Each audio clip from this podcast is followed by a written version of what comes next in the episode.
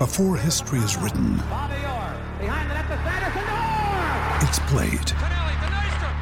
Before it's frozen in time, it's fought one shift at a time. Before it's etched in silver, it's carved in ice. What happens next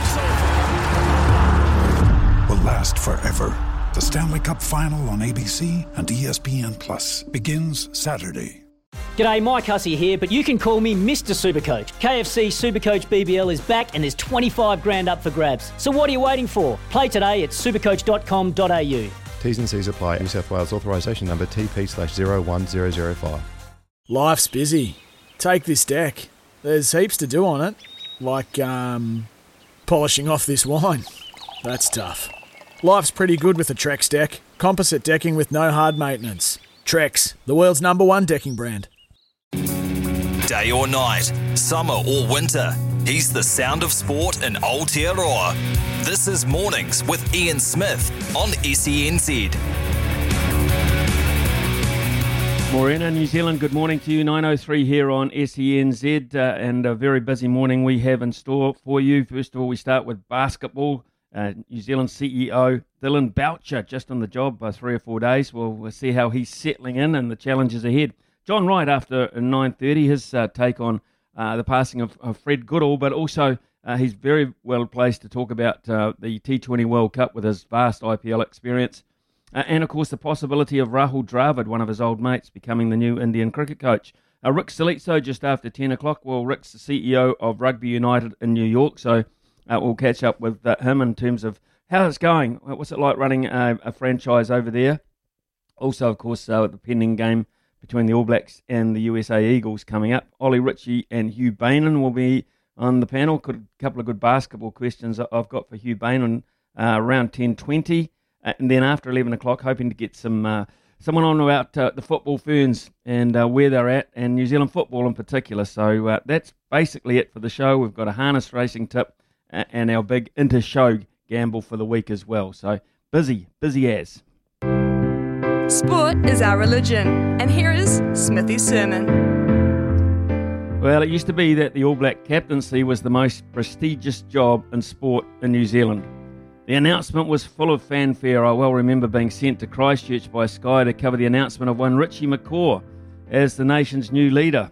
All and sundry were there, including the late great BJ Lochore, expounding the characteristics and qualities of he who would become a great king. And they were so right.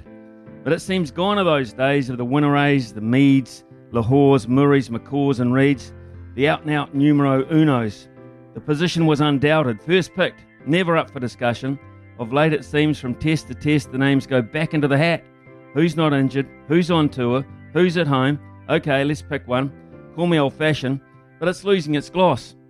So it's now Sam Whitelock, one of the four named this year to take over from Ardie, who took over from Aaron, who took over from Sam, who took over from the other Sam. That's until Christmas, which now seems a very long reign. Surely it's time for Fozzie to say to Whitelock, it's you and me, mate, through to France 2023, and let us all know. On and off the field, we will all know who's calling the shots because, let's be fair, it has been questioned. Whitelock is a given in the side. He's an 80 minute man, he's a follow me man, he should be our man. Take a lead from the Black Caps, and Kane we trust. That's Williamson. And on that subject, what the hell is wrong with his damned elbow? It's fast becoming the most infamous joint in the land. So much doubt, so much doubt, too much doubt. But one thing is for sure, I didn't win 42 million last night, and that's why I wrote this. And you didn't either, because you're listening to this. So let's just plough on another day in the trenches. Rumour has it though, Pocono really did bring home the bacon.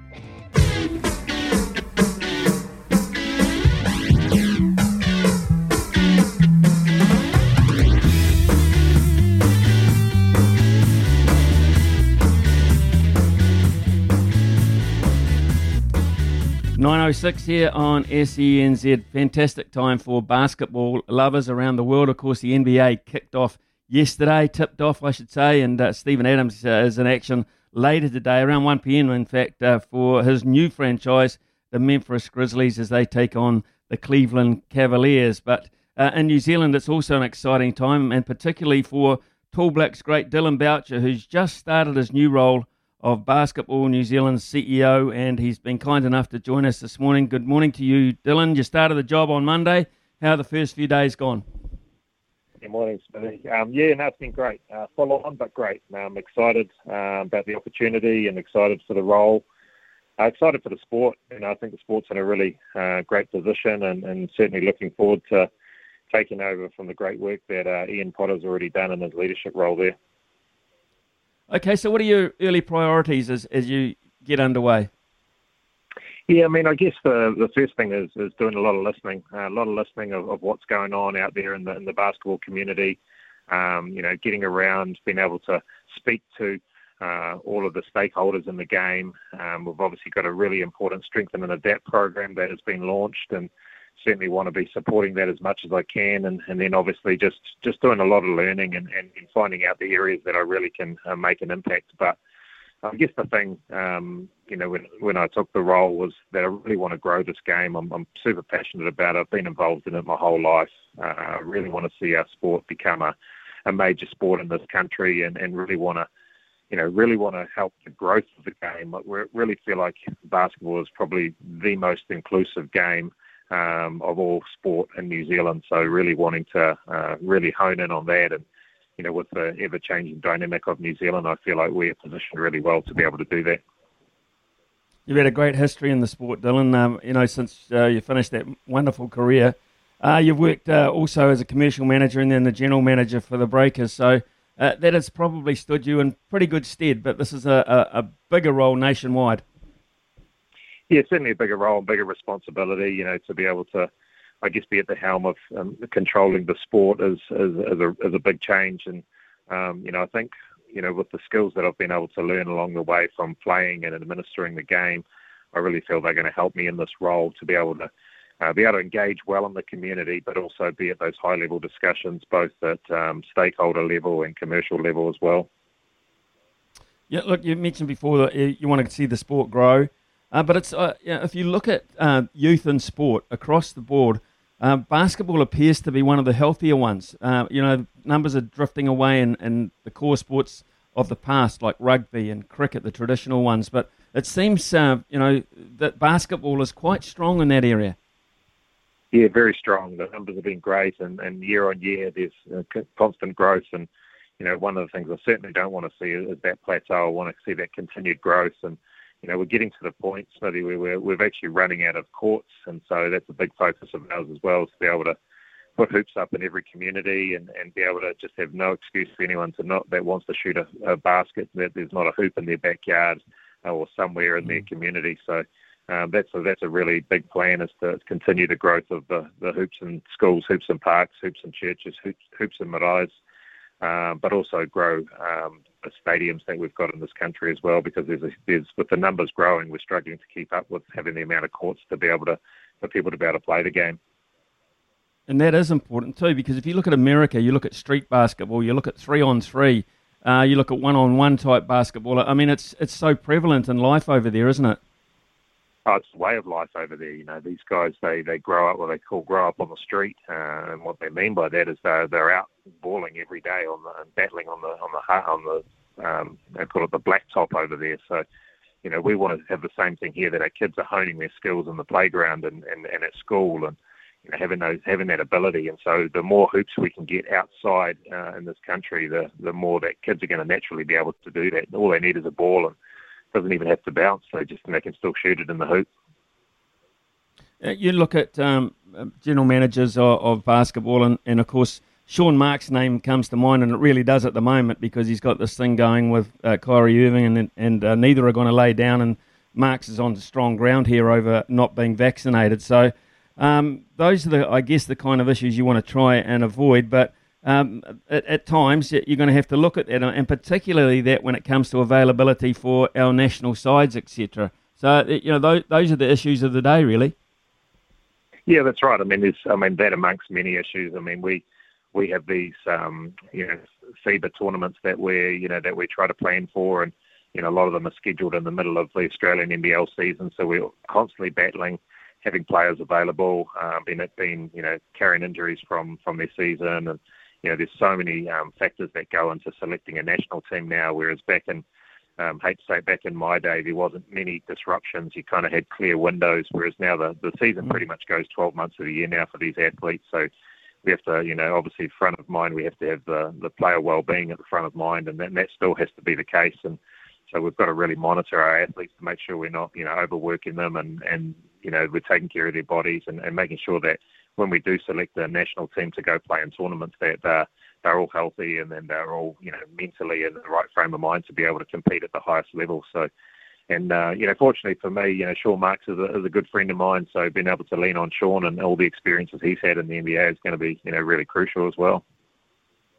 I understand also, um, you know, we're, we're still strong and, and, and sending players to the uh, American university system, and that's where a lot of our players have, have come through and progressed through to the NBA or other franchises around the world. And of course, now, Dillon, because the Breakers uh, certainly have at this stage are going to be based mostly in Australia to begin with, most of the people you're dealing with um, are overseas based. So getting them all together at that one time in that small window is a major issue, but like football, I guess. Yeah, it is. Uh, and then the more, I guess, the more our game grows, the more our players are going to be overseas. You know, and that's what we want. We want the the Sal's NBL, which is our local national domestic competition. We want that to be the stepping stone to, to go on and play in the Australian NBL or in Europe, like the likes, or Japan, like Isaac Fotu's in Japan right now. So, the mm. more we you know upskill our players, the more they're going to be all around the world. And as you mentioned, we've got you know, we've got probably I think hundred athletes in college right now um, that are over there, you know, really honing their skills on the game, and so they're all going to be coming back to New Zealand and both the Tall Blacks and Tall Ferns. So that, that's a that's a legitimate pathway, but we also need to have a really clear pathway here as well for our athletes that don't want to attend a US college and can stay here and go to a local university and you know, those are all the challenges that we have to come. But but you're right, bringing all those people together is is actually you know it's becoming a almost a full time job for a high performance team.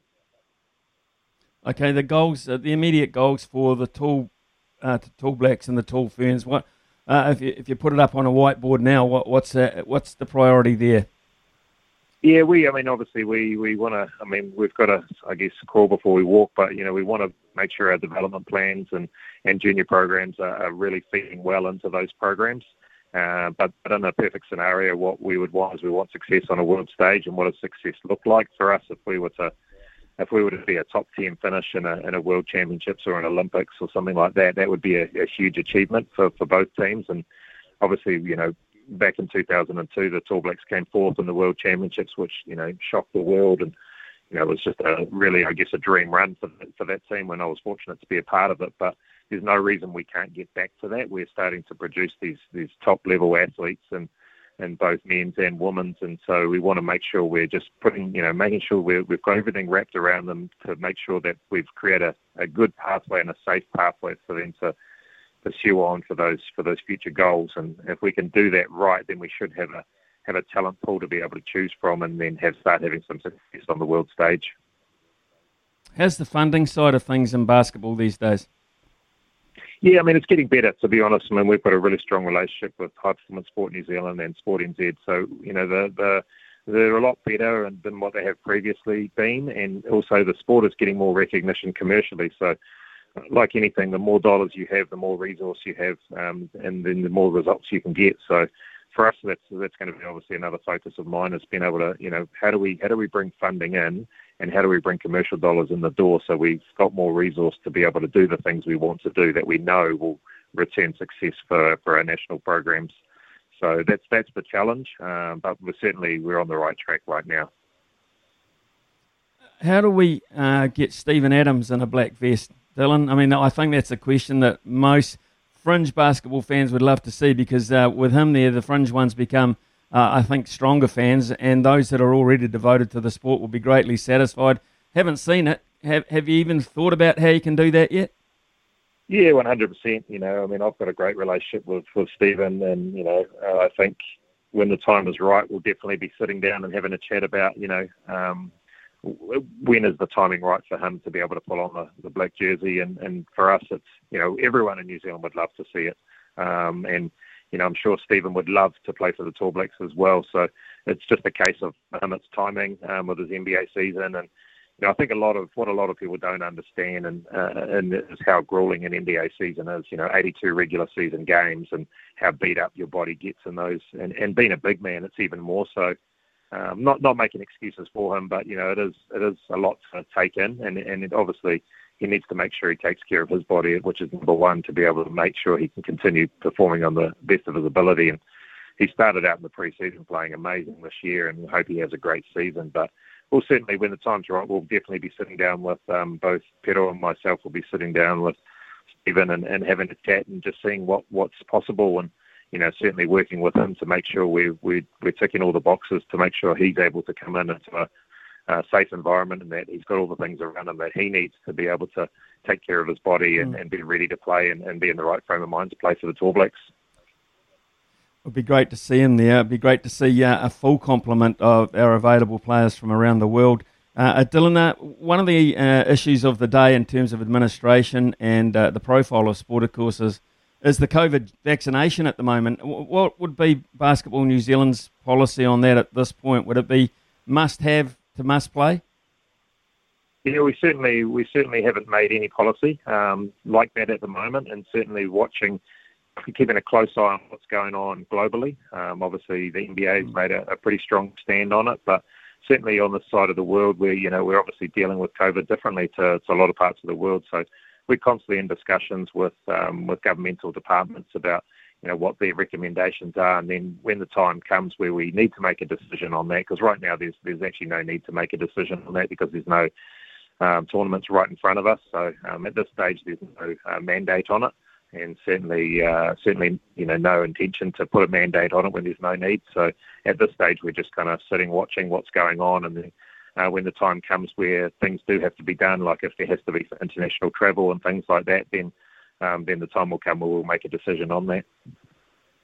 Cool, uh, Dillon. Thanks very much for your time this morning. Uh, I know it's only uh, what the fourth day of work, but um, you sound as if you're uh, uh, you're in there, you, your feet under the desk, and uh, you're firmly underway. So good luck with uh, with the new role, uh, and we'll stay in touch. Uh, and uh, let's hope we can get everyone on court very shortly. Thank you. Yeah, sounds great. Thanks, buddy. Appreciate your time. Yeah, cheers. Dillon Boucher there, folks. one of the great men of New Zealand basketball, one of the most decorated, successful New Zealand players on the court. been decorated, of course, by the country as well for his services to basketball and and of course, uh, you know, and now he's got this uh, exciting new role, and it's always nice to have a figurehead at the sport that you know and you trust. And Dillon Boucher really does fall into that category. He is a real go-to guy, and we'll be going to him often, I would imagine, over the next year or two when it comes to matters of basketball, a burgeoning, growing sport. Very exciting for them. 9:20 here uh, on SENZ. I've already had a text in this morning uh, saying, I don't understand your rambling about the All Black captains. Hasn't Latham captained the Black Caps recently because Williamson was injured? No captain has been dropped. Was All Black captaincy more important than a child's birth? Will Whitelock now play five tests in a row or will he get a rest? That's uh, from Pete. Well, some interesting questions in there. I think, uh, Pete, first of all, on the cricket side of things, if you ask 10 people in this country, ask 100 who the Black Caps captain is, who would they say? Would they say Latham? No. Would they say Williamson? Yes. Uh, so Kane Williams is undoubtedly, when available, the captain of uh, the uh, New Zealand cricket team. That is not the case at the moment with the All Blacks. It simply isn't. Um, and, and, no, I, am not saying um, the All Black captaincy is more important than a child's birth. Absolutely. Um, back in the days, uh, it, it, was different. Whinerays, Lochores, Meads. Uh, yes, it was. Uh, uh, you know, whilst the child's birth was absolutely high in their mind, they still kept in the All Blacks uh, if that was the case. Uh, so uh, I'm not putting that uh, as a moral issue at all. What I'm saying is you, we, we need to really have an identity who we know is the All Black captain. That was just my point. So, Pete, go and ask go and ask 20 people who the, the captain of the Black Caps is. And if you don't get 20 to say Williamson, I'll go he. It's 9.21 here on SENZ. From behind the stumps to behind the mic, you're in safe hands. It's Mornings with Ian Smith on SENZ. Text us please on double eight double three, and if you're uh, successful with the best of the week, you'll win a Tempur pillow worth 299 bucks. And the best text of the month, which will come from the nine to 12 show, and will be judged in the last two or three days, uh, you could win $10,000 prize, $10,000 worth of Tempur products, including a Tempur Queen mattress, a Tempur Queen adjustable base, and two Tempur pillows. Now, uh, Pete's come back in and said if Sam Cane wasn't injured, he would have captained every test. May well be the case. Pete, you're absolutely right. But he isn't injured now, and he's gone back into the side. I ask you this question. If Richie McCaw had been out for two or three or four tests and come back into the side this weekend, would he have been captain? You bet he would have been. Absolutely bet he would have been captain. Um, and, and that is my point. Um, so uh, Sam Cane's gone back in. He was the captain. I acknowledge Pete at the start of the year. He hasn't played any rugby, okay, but he was the captain. We've had uh, three since, and now we're going back to one of the three again. So I, I guess my point is, and if you want to text in, should it, is it time for Whitelock to be named? Is it time for Whitelock to be named as uh, the All Black captain? If not, who? Uh, should we just keep it rotating and resting and rotating and resting uh, our captains until we get very, very close to the 2023 World Cup? Personally, me, no. Uh, but it might be the way of the world these days in, in your particular preference. Uh, Pete, thanks very much for your texts, uh, and we invite them uh, all the time from, from all of you there. Uh, the other thing I guess you could say, if you won 42 million last night, you probably wouldn't be listening to the show for a start. But if you won 42 million, what would you do with it sports wise? What would you do? Would you have a product, uh, a, a project in sport uh, which you'd either donate to, you'd like to buy, you'd like to invest in? Uh, 928 here on SENZ. John, uh, what do you what do you make it? What's your theory on the All Black captaincy? Would you like to see one captain from here on in? I would Definitely, Smithy. Um, I think they had that tough decision to make between the Sams at the time, and Ian Foster went Sam Cane. And so that's the guy he went for without knowing that Sam was going to be injured for this entire All Black season. Then uh, we've had, it's been a strange year, hasn't it, Smithy? It's, it's like with COVID and all the kids uh, due, it's just made it uncertain. Um, and I know you're looking for a bit of certainty leading into the World Cup. But I think Sam mm. Cane is is that guy. I think he does demand that seven jersey for me, uh, with Ardie at eight, and the one that's up for grabs is the six. So it's just unfortunate that Sam's been injured, and I do like him as the All Blacks captain. But I know, I agree with you at the same time. Sam Whitelock, you'd know he'd be there. But what if Sam got injured next year for six months? You know, you're in that uh, position again. So I think it's just one of those unfortunate things uh, that we've got at the moment, uh, just with the uncertainty uh, swirling around. Just one of those years. Write it off as a turbulent year, and then from next year, hopefully Sam can have a couple of seasons uninjured, and he will stamp his mark on that captaincy before the World Cup in 2023. Um, as for the 42 million, I always had a dream when I was a kid. I really wanted to own the North Sydney Bears. Uh, ever since they got kicked out of the NRL, I wanted to buy the North Sydney Bears and bring them back into the NRL because they were always my second team, and I was sad. So I think 42 million would be enough, would it, to buy the? Uh, I think Redcliffe Dolphins got about 30 million. So 42 could be enough to buy the North Sydney Bears and get them back in the NRL under my tutelage. Smithy, what would you do with 42 million in sport if you could? I'll tell you progressively throughout the morning. I haven't got time right now because it's news time. And uh, more importantly, it's Trudy time.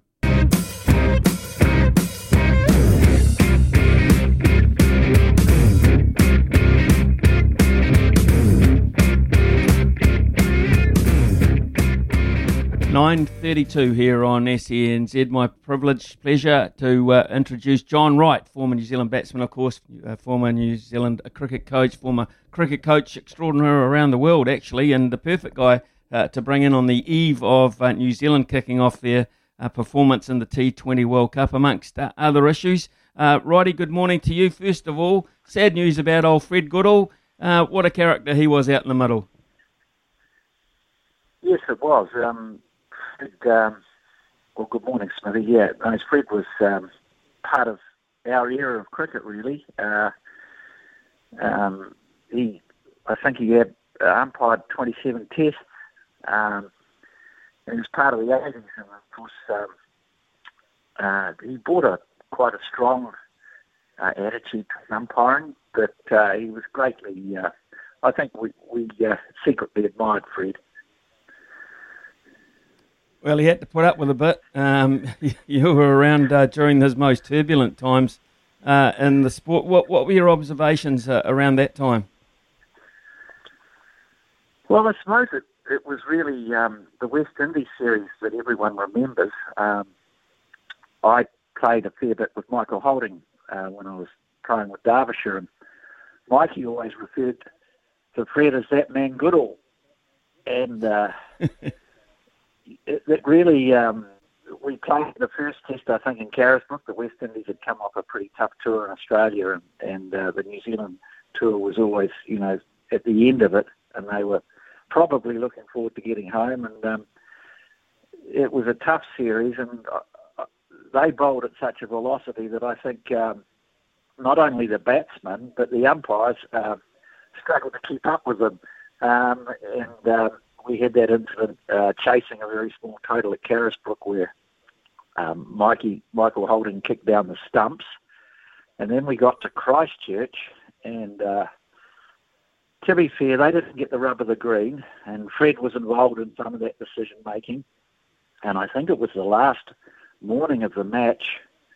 Um, it was petering out to be a draw, and it was a cold, sort of overcast day at Lancaster Park, and uh, the fourth night had finished by Colin Croft bowling two beamers at Jeremy Coney, and then the next morning in the session, at some stage, Croft, who had a particularly long run up, came came sort of sort of racing in from the northern end, and actually ran right into the back of Fred, who was just standing in his umpire's position, and knocked him uh, for six. Really, I mean, uh, it was a full on blow. He, he went through the stumps.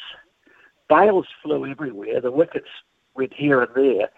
And Fred was face down on the sort of non strikers end. And, and uh, I mean, it was, when you look back on it, I mean, you'd probably go to jail nowadays but, um, if you did something like that in the cricket world.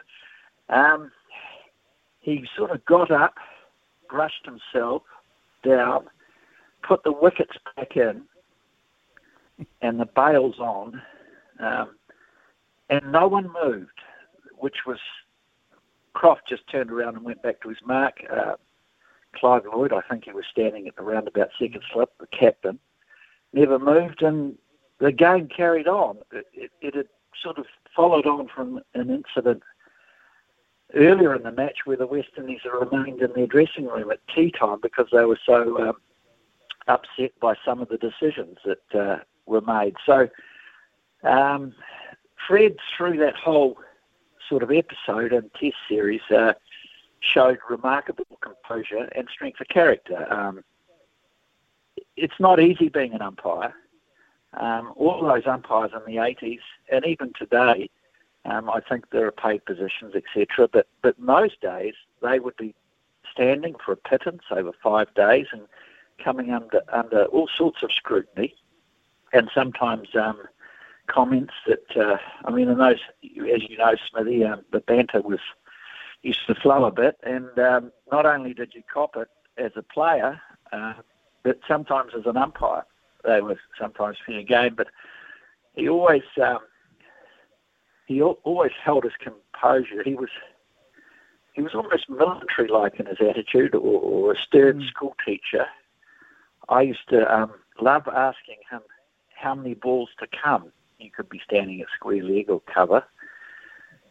And he would reply, There are three balls to come, in a very loud and definitive voice. So um, I, I, think that, uh, you know, he's, he, he was part of our, our cricket um, in, in those days, and uh, he's a good New Zealander, and uh, sympathies go out to his family. I remember him very fondly. I do too, um, and I uh, extend those sympathies as well. And uh, what I also uh, remember about uh, those umpires back then, they didn't have uh, they didn't have the chance to have their decisions uh, overturned or repaired from someone sitting upstairs. They had to live and die by that moment, and that was the, the era that they lived in. So um, thanks for those sentiments, Righty. Let's move on to yeah. uh, the T20 World Cup. Uh, you have um, uh, a vast background and knowledge of a lot of the people involved in this with, with your association uh, with the IPL. Uh, how uh, how do you rate our chances? How do you think the balance of our side is going into this? Well, I was just looking at the results, I had to talk with you, Smithy. I, I think um, we've got as good a chance as anyone. I mean, overnight, Afghanistan thrashed the West Indies uh, Afghanistan are in our group. Uh, we've got a quite a tough group because we've got Pakistan, India, and Afghanistan um, who will be very in Bangladesh, I think, uh, who are very used to the conditions. Um, if they are slow, um, not spin friendly, but but um, spinners may may uh, be an important um, part of the bowling attack. Um, I, if I was looking at New Zealand, I think their batting looks good. Uh, in T20 cricket, to be honest, um, the most consistent part of your game is what I call the defensive side, which is actually your fielding and your bowling. Because you could, if you if you get that sorted, you generally know that that can be the most consistent part of your game. The batting can go up and up and down. You can have some good days and bad days, but if your bowling and your fielding is is strong, then you're always in the game. Looking at the practice results thus far, New Zealand um, in their first game against Australia, uh, they were defending, I think, 156 or thereabouts. And after 16 overs, the Aussies were 118 for six. So in the last four overs, they managed to get four, 40 off those four overs and lose one wicket and, and then win the game. And then in the match against England, um, New Zealand, we, we conceded 66 runs off our last four overs. Um, at the end of the 16th, if I read the, the, the score chart correctly, I think England were 117 for five and ended up getting another 60 odd runs.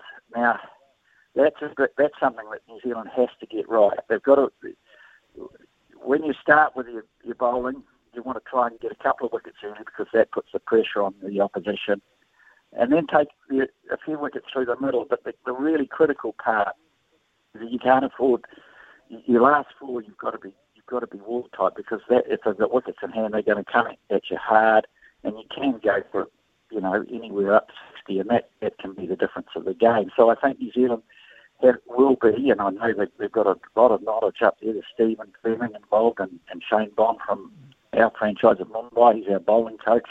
Gary uh, Stead. I mean, they'll, I would imagine they'll be looking who's going to bowl those last four overs. And, and just looking at it from a distance, I think a name to me that pops up is Mitchell Santner. I, I think he should be. Yeah, I think he's a fantastic 20 over bowler. Um, he might be able to do one. Uh, Trent Boult does one.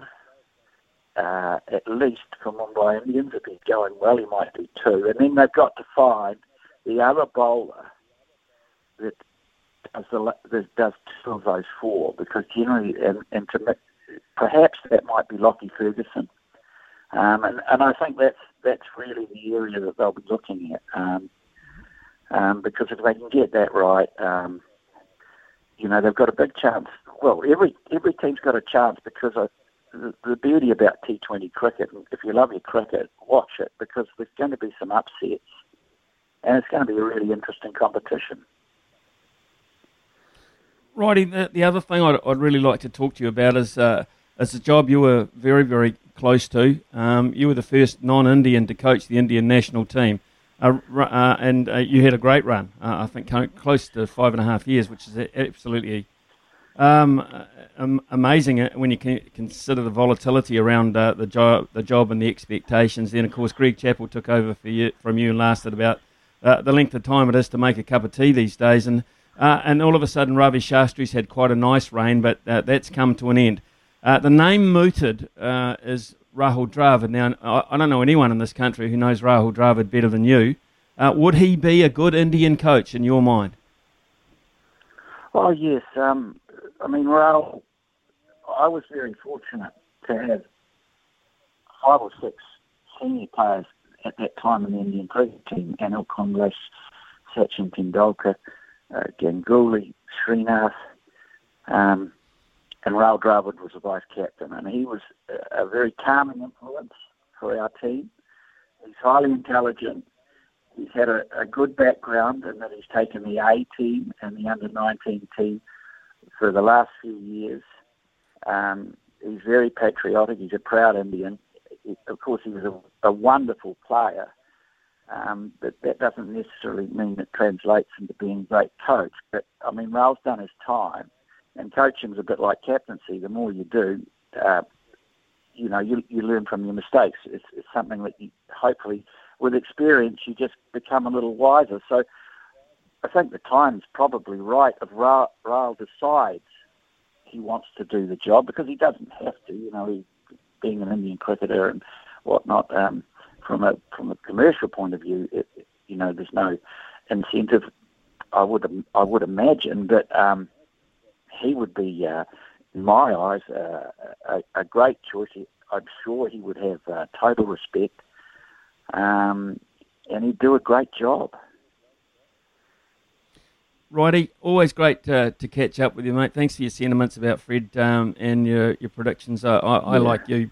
I believe we've got a right royal chance in this competition uh, if we if we get those uh, delicate areas right. And I, I totally agree with that. Uh, the, the bowling in the last few overs has cost us dearly in the last two warm up games, and we have to think about that. But hey, mate, great great to catch up with you. Well, uh, as just, always, stay healthy. Yeah, stay one well. thing, Smithy, I think is. Yep. Um, just uh, I know you've got to rush off to an ad break or something, but um, I would despair with that two losses, and losses are quite quite good actually in warm up games because that's how you learn.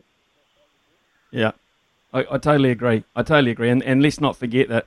Uh, they were mix and match teams too. They weren't 11 on 11. Players exactly. played, bowlers bowled, batsmen batted. So I don't read too much into yeah. it, folks. Uh, and uh, I am with John well. White. We've, yeah, I think we will, mate. And and you go well too. Thanks very much for your time.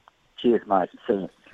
Cheers. Uh, righty there, what a great man. Um, and uh, 9.45 here on SENZ. Keep those uh, texts coming in, double eight, double three, and we've got a few to read out shortly. And uh, before 10 o'clock, multi-time.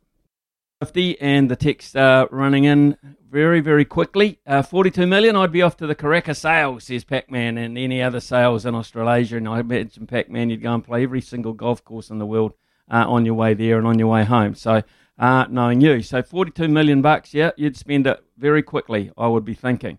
Uh, Smithy, I've said it before and I'll say it again. Sam Cane isn't the best in the best three to four loose forwards in the country. He shouldn't even be in the team. Sam Whitelock is a guaranteed starter every week and the team love him and he goes out on the field and leads. Sam Cane is one head, head knock away from retirement. John Day is really shaking his head on this one. I like Cane as a player, person, and captain, but I don't think he's the right man for the job. So there you go. I, and uh, Ben from Wellington's coming. I think Ian Foster made a mistake right at the start of the international season with Sam Cane out. He also knew that he was losing players, Sam Whitelock and Aaron Smith, during the season to impending births. Regardless of the COVID situation, they were both going to miss games. Ardie should have been made captain until Sam Cane returned, which would have avoided confusing the situation we are now in. Personally, Sam Whitelock would have been my pick as original captain anyway. Uh, here's one from Zane, our go to guy, the Oracle. Uh, Smithy, for me, the captaincy is a direct reflection of the AB's overall selection policy. That is, a complete lack of consistency. As a mad rugby fan, uh, I grew up uh, obsessed with the All Blacks. These days, my level of engagement has significantly dropped, and I believe inconsistent in, in selection is one of the main reasons. For one, I have no idea who's going to be playing each week. Two, inconsistency in selection significantly impacts combinations and ball handling. And three, I feel like the black jersey has lost its value given how many players they rotate through it. Sad, really. I love the ABs, but the NRL is definitely my choice, uh, my sport of choice these days. Cheers, Zane. There you go. Uh, another one coming in. Maybe Sam Cane will only play against the USA, then just be around the team for the rest of the tour off the bench. Interesting. Um, not quite sure whether that will come to pass or not. Uh, Rahul Dravid has done great work. This is a cricketing one. Uh, done great work with up and coming young Indian cricketers. One of the reasons for Rishabh Pant and Washington Sundar doing so well to win the Test series in Australia recently. So uh, there you go. Plenty of uh, input on, on those matters. So uh, 9.53 here on SENZ. Uh, John, what do you make of those? All good? Yeah, great interaction. You've sparked something there, Smithy, with the All Blacks captaincy, and it has well, been a weird one so far this year. And people, I think, right from the start wanted Sam Whitelock, a lot of people. Uh, and he's got the job now, um, but he won't have it permanently. So it is all a bit confusing. Well, I just want to, I just want to know. I mean, you know, it's not that far away, 2023. Anyway, yeah, we've got to have uh, a multi before 10 o'clock. Uh, we had um, an interesting story yesterday. The Red Sox, they blew it, man. Absolutely blew it. Conceded eight runs in the last two innings to lose. 953. From behind the stumps to behind the mic, you're in safe hands. It's Mornings with Ian Smith on SENZ. You got to know when to hold up, know when to fold up, Smithy's Multi. know when to walk away, and know when to run. Bet live on your favourite sports. Download the TAB app today. Well, yesterday was uh, a mixed sort of a day, to be fair. Uh, and uh, really, uh, the Red Sox were up 2 1 going into the eighth innings and then conceded eight runs and lost to the Astros 9 2. It was uh, really weird sort of a turnout there. Manu just got up to beat uh, Atalanta, I understand, this morning. After being 2 0 down at half time, they won. So uh, they got home and Barcelona beat Dinamo Kiev and uh, Sabalenka beat uh, Tomljanovic as well. So uh, we were we were close. Uh, with two innings to go, but uh, we missed. Uh, the Dodgers today to beat the Braves. The Dodgers uh, outlasted the Braves yesterday. That was a, a topsy turvy game with a lot of errors. Dollar forty three. going to women's tennis. I've uh, invested in the past in Sakkari. I'm going back to Sakkari to beat Katalskaya uh, at a dollar twenty one. That's uh, a women's uh, tennis uh, circuit. And on the ATP, Andy Murray had a great win yesterday. I think he'll win again uh, later tonight when he'll beat Diego Schwartzman at a buck seventy seven. So that will be 306 on our multi uh, coming up this morning. So uh, it's 10 o'clock, uh, and when we return after the news with Trudy, Rick Salizzo from America. This is Mornings with Ian Smith.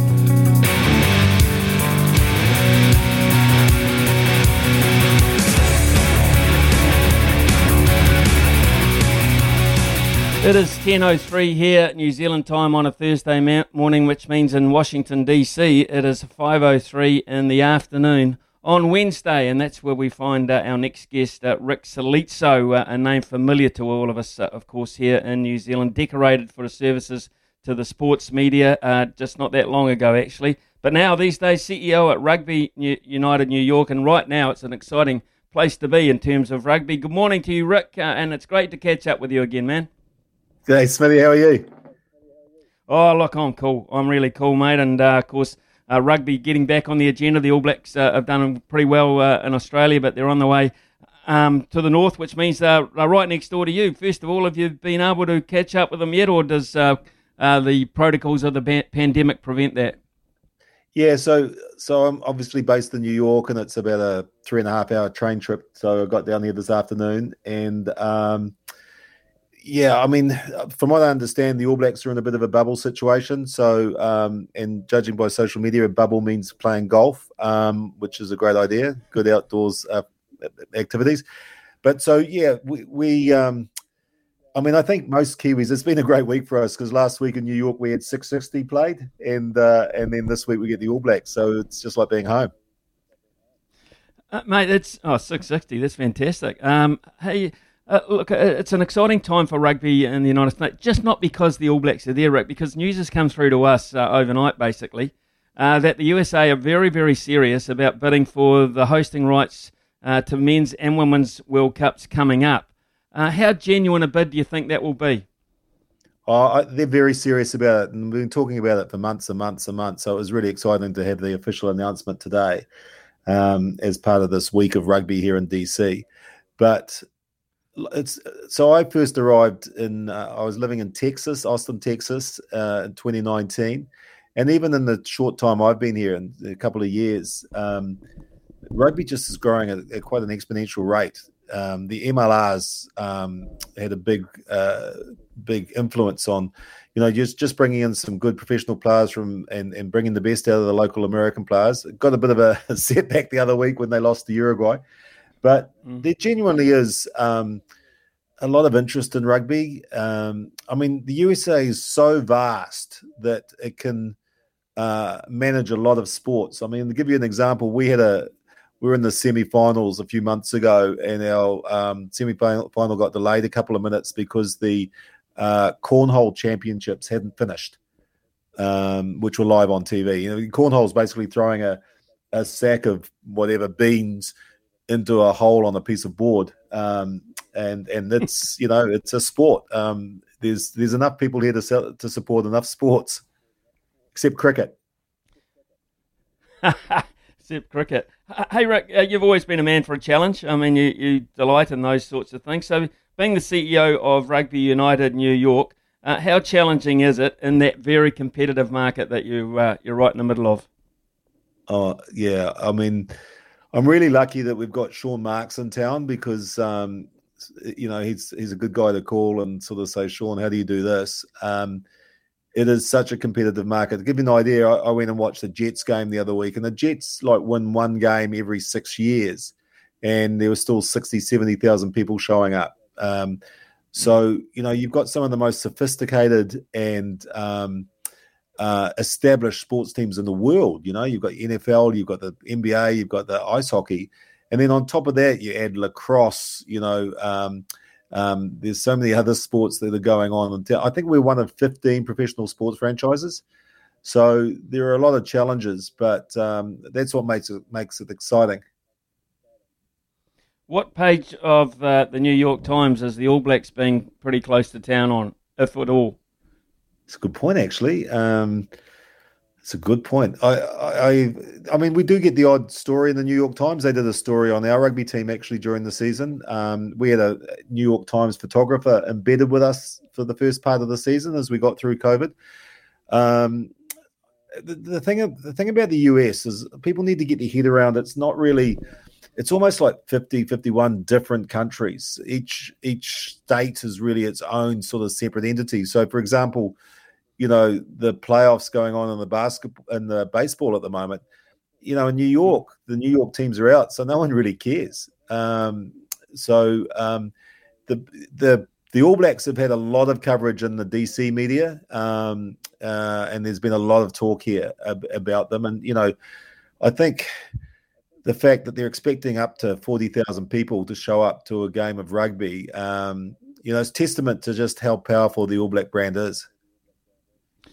Rick, uh, we're back home. We're thinking, uh, and you mentioned it before. The the Eagles they lost to Uruguay, and we're, we're sitting at home thinking, oh no, oh no. Um, so uh, just reassure us here about the competitive nature of this match, because you know there was a time when uh, US rugby we assumed back from here was growing, it was strong, it was competitive, was likely to upset on on the world stage every now and then.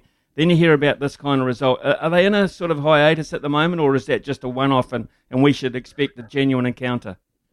Well, it's funny because we've got about I think four or five of our players in the USA team, um, and uh, you know, and they're good, solid rugby players. They're, they're and they're good men. Um, I mean, the first thing about Uruguay is Uruguay has improved a lot, and uh, you know, the last World Cup they beat Fiji, um, and I think what happened with the USA team is they beat Uruguay up here in, in the US but when you go down to Uruguay, it's a whole different kettle of fish, and um, and uh, and you know they paid the price. So I think you know I think what's happened. I mean, in New Zealand rugby, you know, the development since say the first World Cup in '87 has been pretty dramatic, you know, and it's been hard for a lot of countries to compete with that that rate of improvement. Um, but there are some very good players. I, you know, as I say, I mean, we've got um, four, five, I think, of the pack uh, from my team. Um, both locks, both the starting locks, uh, Nick Civetta and, and Nate Brakeley uh, from New York. Um, one went to Oxford, one went to Cambridge. Um, two of the smartest men I've ever met in world rugby. Um, so yeah, look, it, it's very hard for any team uh, at, at, I don't know what they call it, tier two or whatever, to be competitive with the All Blacks.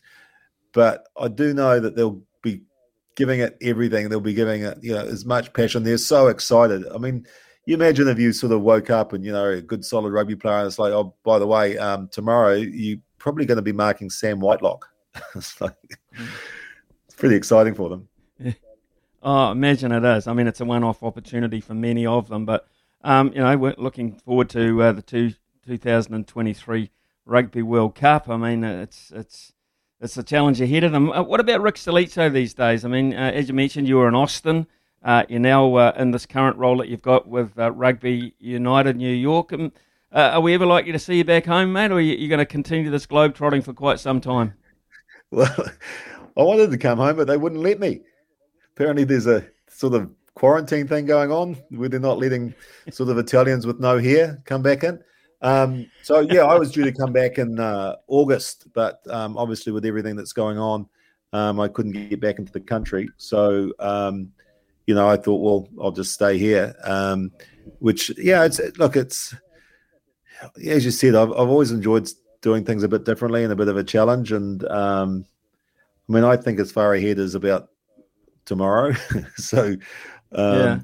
I'm loving it here at the moment, though. It's just I'm learning so much. You know, as you say, you know, there's, there's got all the big sports here and the sophistication around marketing and media and selling tickets and building audiences and stuff, which is the sort of stuff I really enjoy.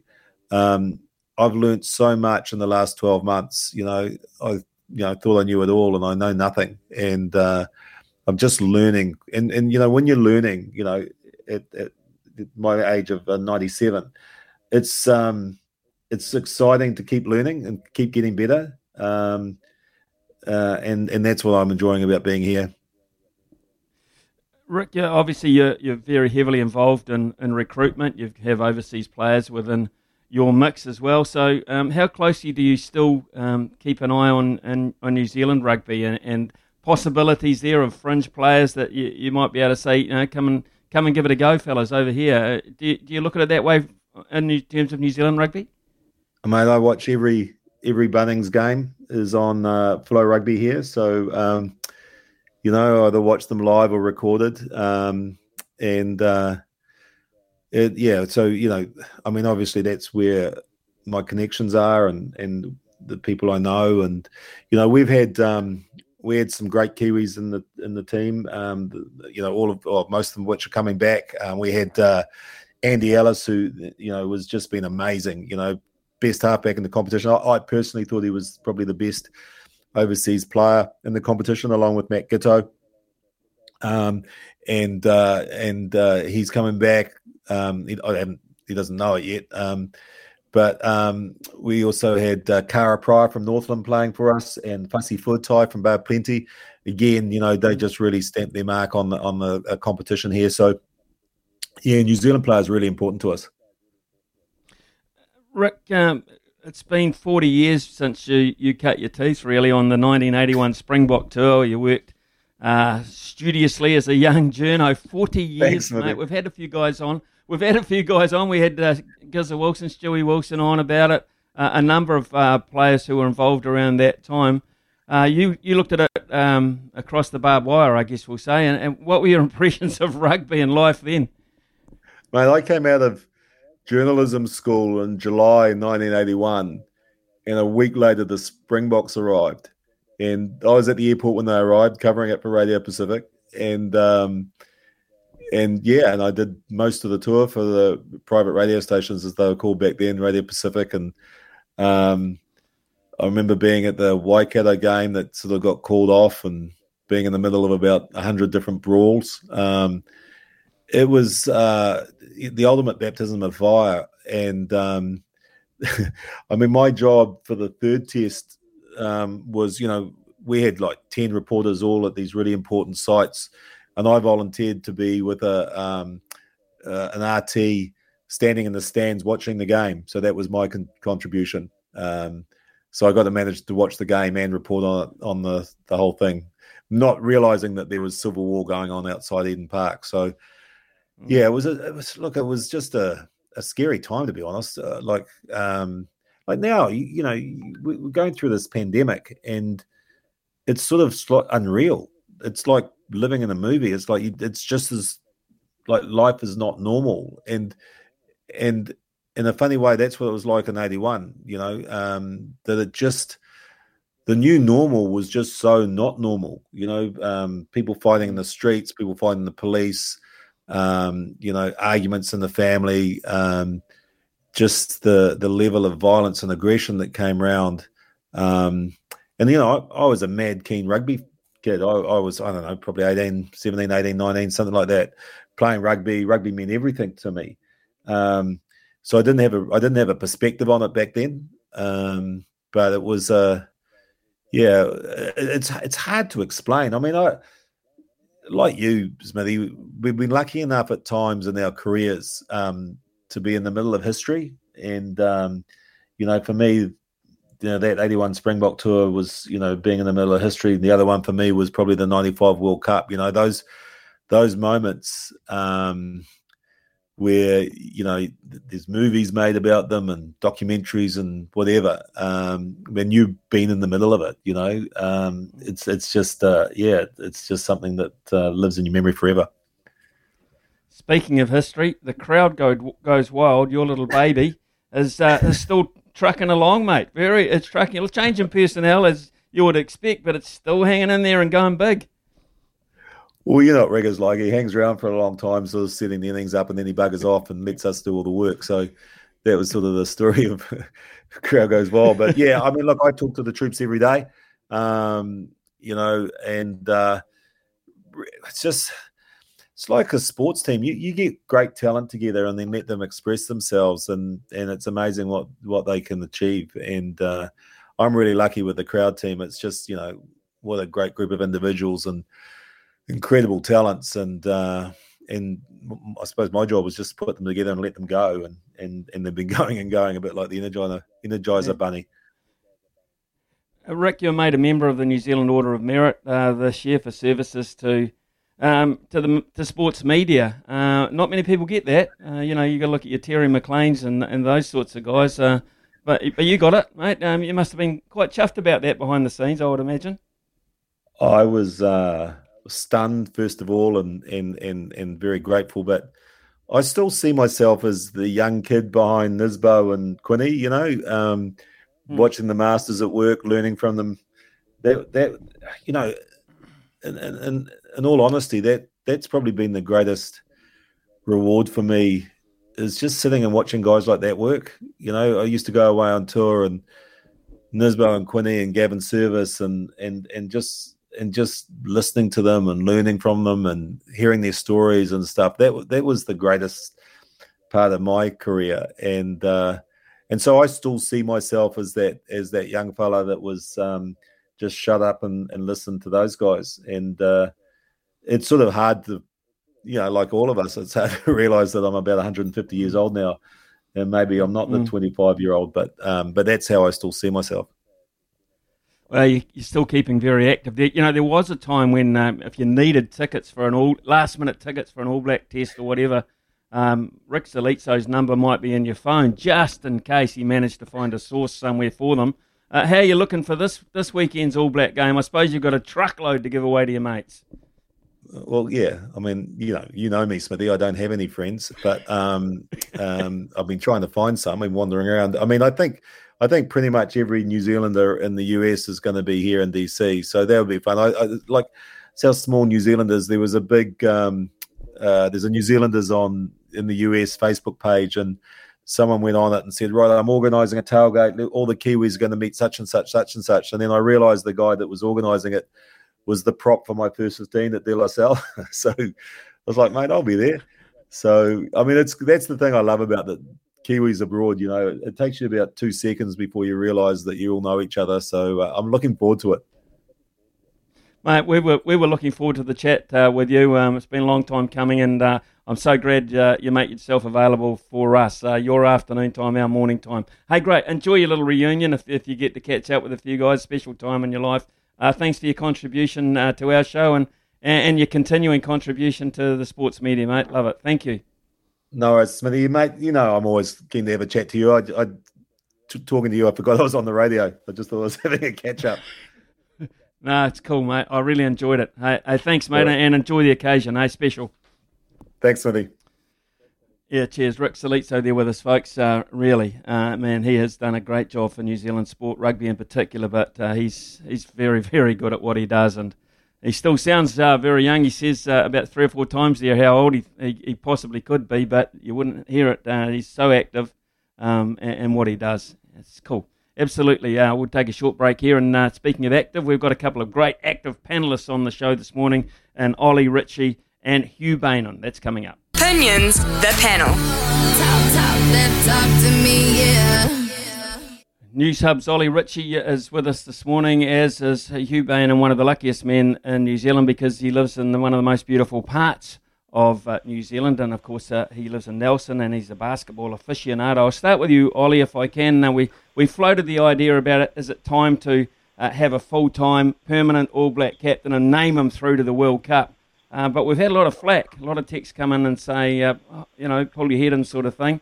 Uh, and they're not they're, they're quite happy that we, we rotate them around. What, what's your feeling on the matter? Yeah, uh, well, we've got a full-time captain. His name's Sam Cane. Unfortunately, he just hasn't played any footy since about April. Um, I don't mind what they're doing at the moment. Um, let's be honest, their hand has been forced a bit. Sam Whitelock couldn't make it uh, to the Rugby Championship in Australia. Obviously, Sam Cane couldn't make it to that either, so they had to find uh, a new captain. So I don't mind them going back to Sam Whitelock. He was named as the captain at the start of the year when it was clear that Sam Cane would not be able to play uh, for some time. Sam Whitelock was named as the new All Blacks captain, and I don't think it would have been fair to then uh, take that away from him just because he had to stay behind for the birth of his third child. So I don't mind the fact that they've given it back to Sam Whitelock. Where I think it's going to be interesting is when Sam Cane has enough minutes under his belt, and John Plumtree was saying yesterday it's about just getting Sam Cane back into playing rugby, get used to that physicality and back uh, playing in the All Blacks jersey without the burden of the captaincy. Well, once Sam Cane has found his feet back in the All Blacks and uh, suddenly the captaincy isn't so much of a burden, what are they going to do then? You know, if they've got two or three mm. games left on the end of year tour, are they going to then hand it back to Sam Cane and say, Sam Whitelock, thanks very much, you've done a great job, we go back to our uh, incumbent? I don't think they have a choice because otherwise they're going to have find themselves in a very sticky situation for the next couple of years, especially because Sam Whitelock's doing a pretty good job at the moment. Uh, that that was, you know, sometimes that worries me a wee bit, Hugh, because I've been in teams where you know you have stand-in captains, etc., um, and, and, all of a sudden you, you start changing tactics. Um, and people have different thoughts in pressure situations, and you just you just start to wonder a, a wee bit about um, the direction you're heading in. And I, I, don't know, is there a danger of that with the All Blacks at the moment? No, I, I think we are reading far far too much into this. I think Ollie, for the first eighty percent of his answer, not like got a bang on the nail. Um, Sam Cane is the All Blacks captain. He's been away, injured. Sam Whitelock would be his backup. He was away for the birth of his child. The media, we all made a massive deal out of every individual captain that got the nod for, for the game to Marion Smith, to Brodie, to, to Ardie. Uh, made a huge deal out of it. But we all knew, but as Ollie's just reinforced, we all knew the deal. You know, the two, the captain and the, and the standing captain weren't around.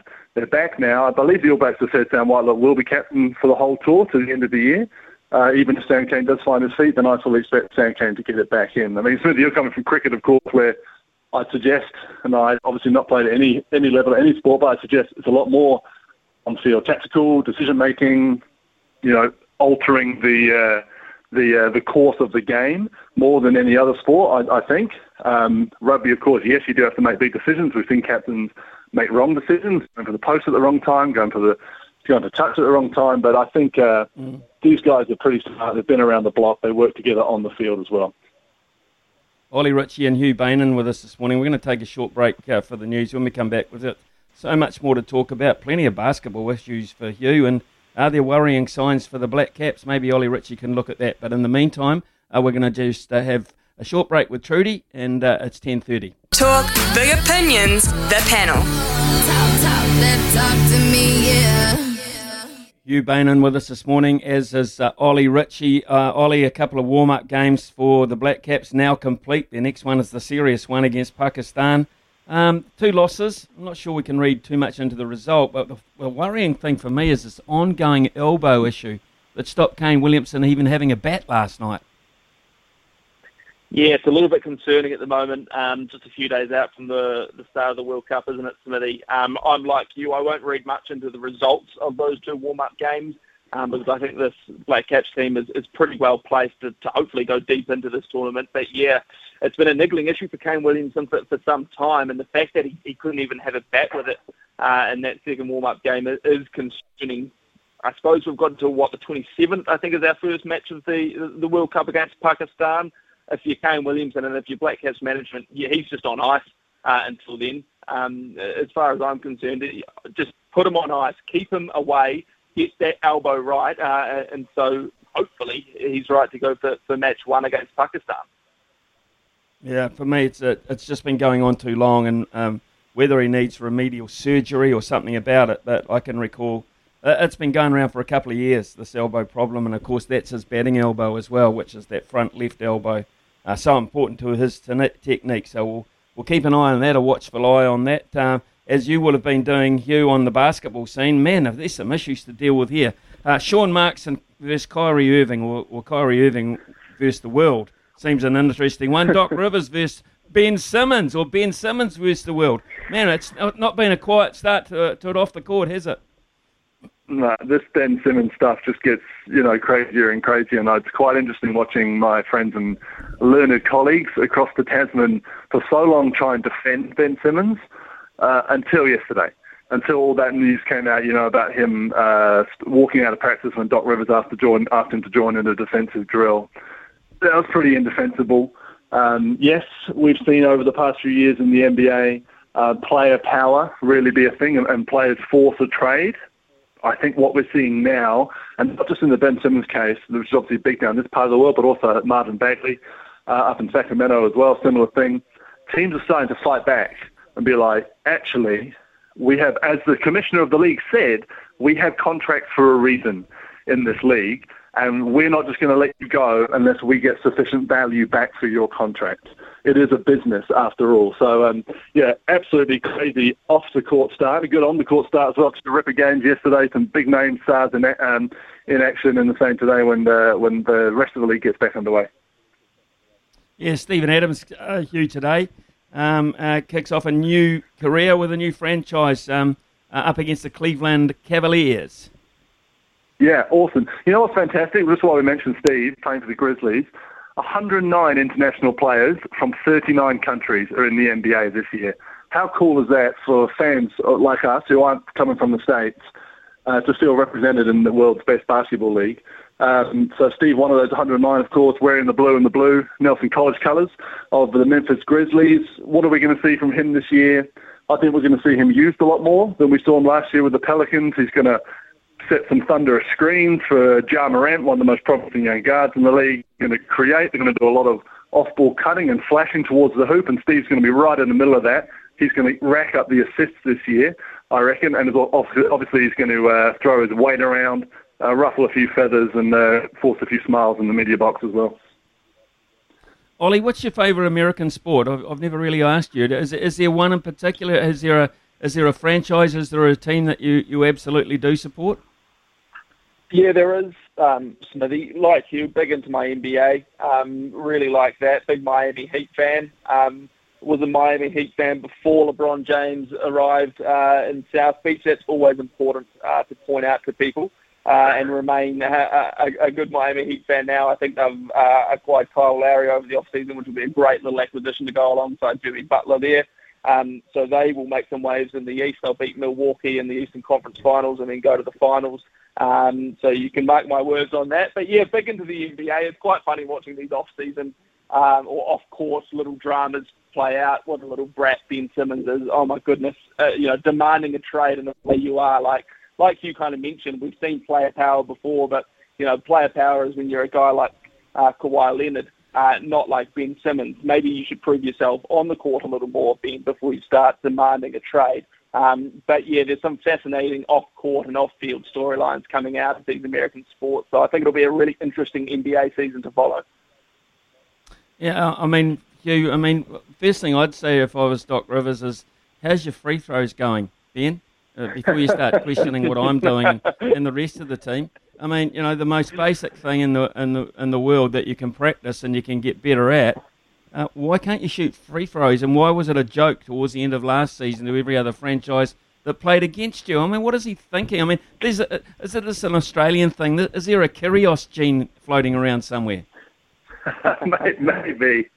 Maybe. Well, I mean, let's not get into the old Australian psyche because uh, more often than not he comes out on top in sport, doesn't it? But um, yeah, there's certainly something going on there with Ben. I mean, he's a fantastic basketballer. You know, the one thing I think that he might regret now is not going to the Olympics because he missed, you know, he didn't go to the Olympics to concentrate on his NBA career and stuff. Well, all that's landed him is it's opening night and he's, you know, he's not going to play. And he hasn't got a team, essentially. He's just walked out on his team after turning up late. So if he'd gone to the Olympics, starred for Australia, which he would have, you know, he is a really good basketballer um, then I think there'll be a lot more teams looking at him now trying to get a trade. I mean, I'm a, I'm a fan of the Sacramento Kings, right? Normally you'd be like, oh, wow, someone like Ben Simmons, that'd be great. And they were mentioned in trade rumors with him. But now I see what he did two days ago. I don't want him. You don't want a guy like that at your team, Mm. right? Surely. So no matter how good he is. Um, so yeah, I think he's really backed himself into a corner. Ollie, um, you're a devout sports fan. If you won $42 million, obviously you didn't win it last night because you certainly wouldn't be talking to me right here and now.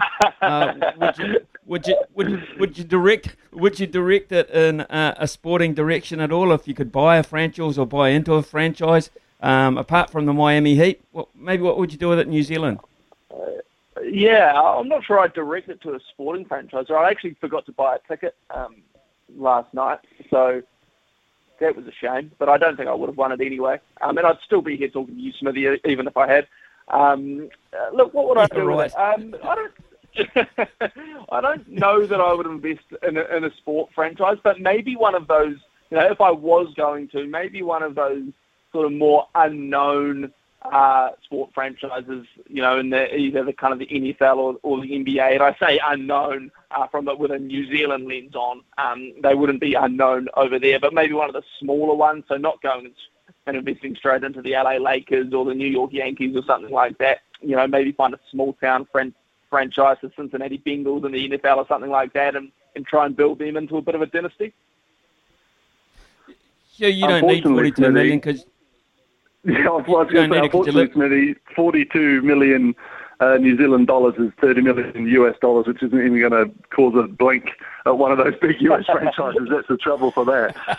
Um, if I So won you- it, which I didn't, yeah. let me tell you, um, a lot to do here back here in Aotearoa. You know, I'd love to see a lot more investment in women's basketball. I'd love to see Nelson Sparks back on the national stage, which I know producer John Day will be all about as well. Former champions of the New Zealand women's comp, been out the comp for a few years, so maybe I wouldn't put all 42 mil into it, um, but I'd certainly be in a position to help out.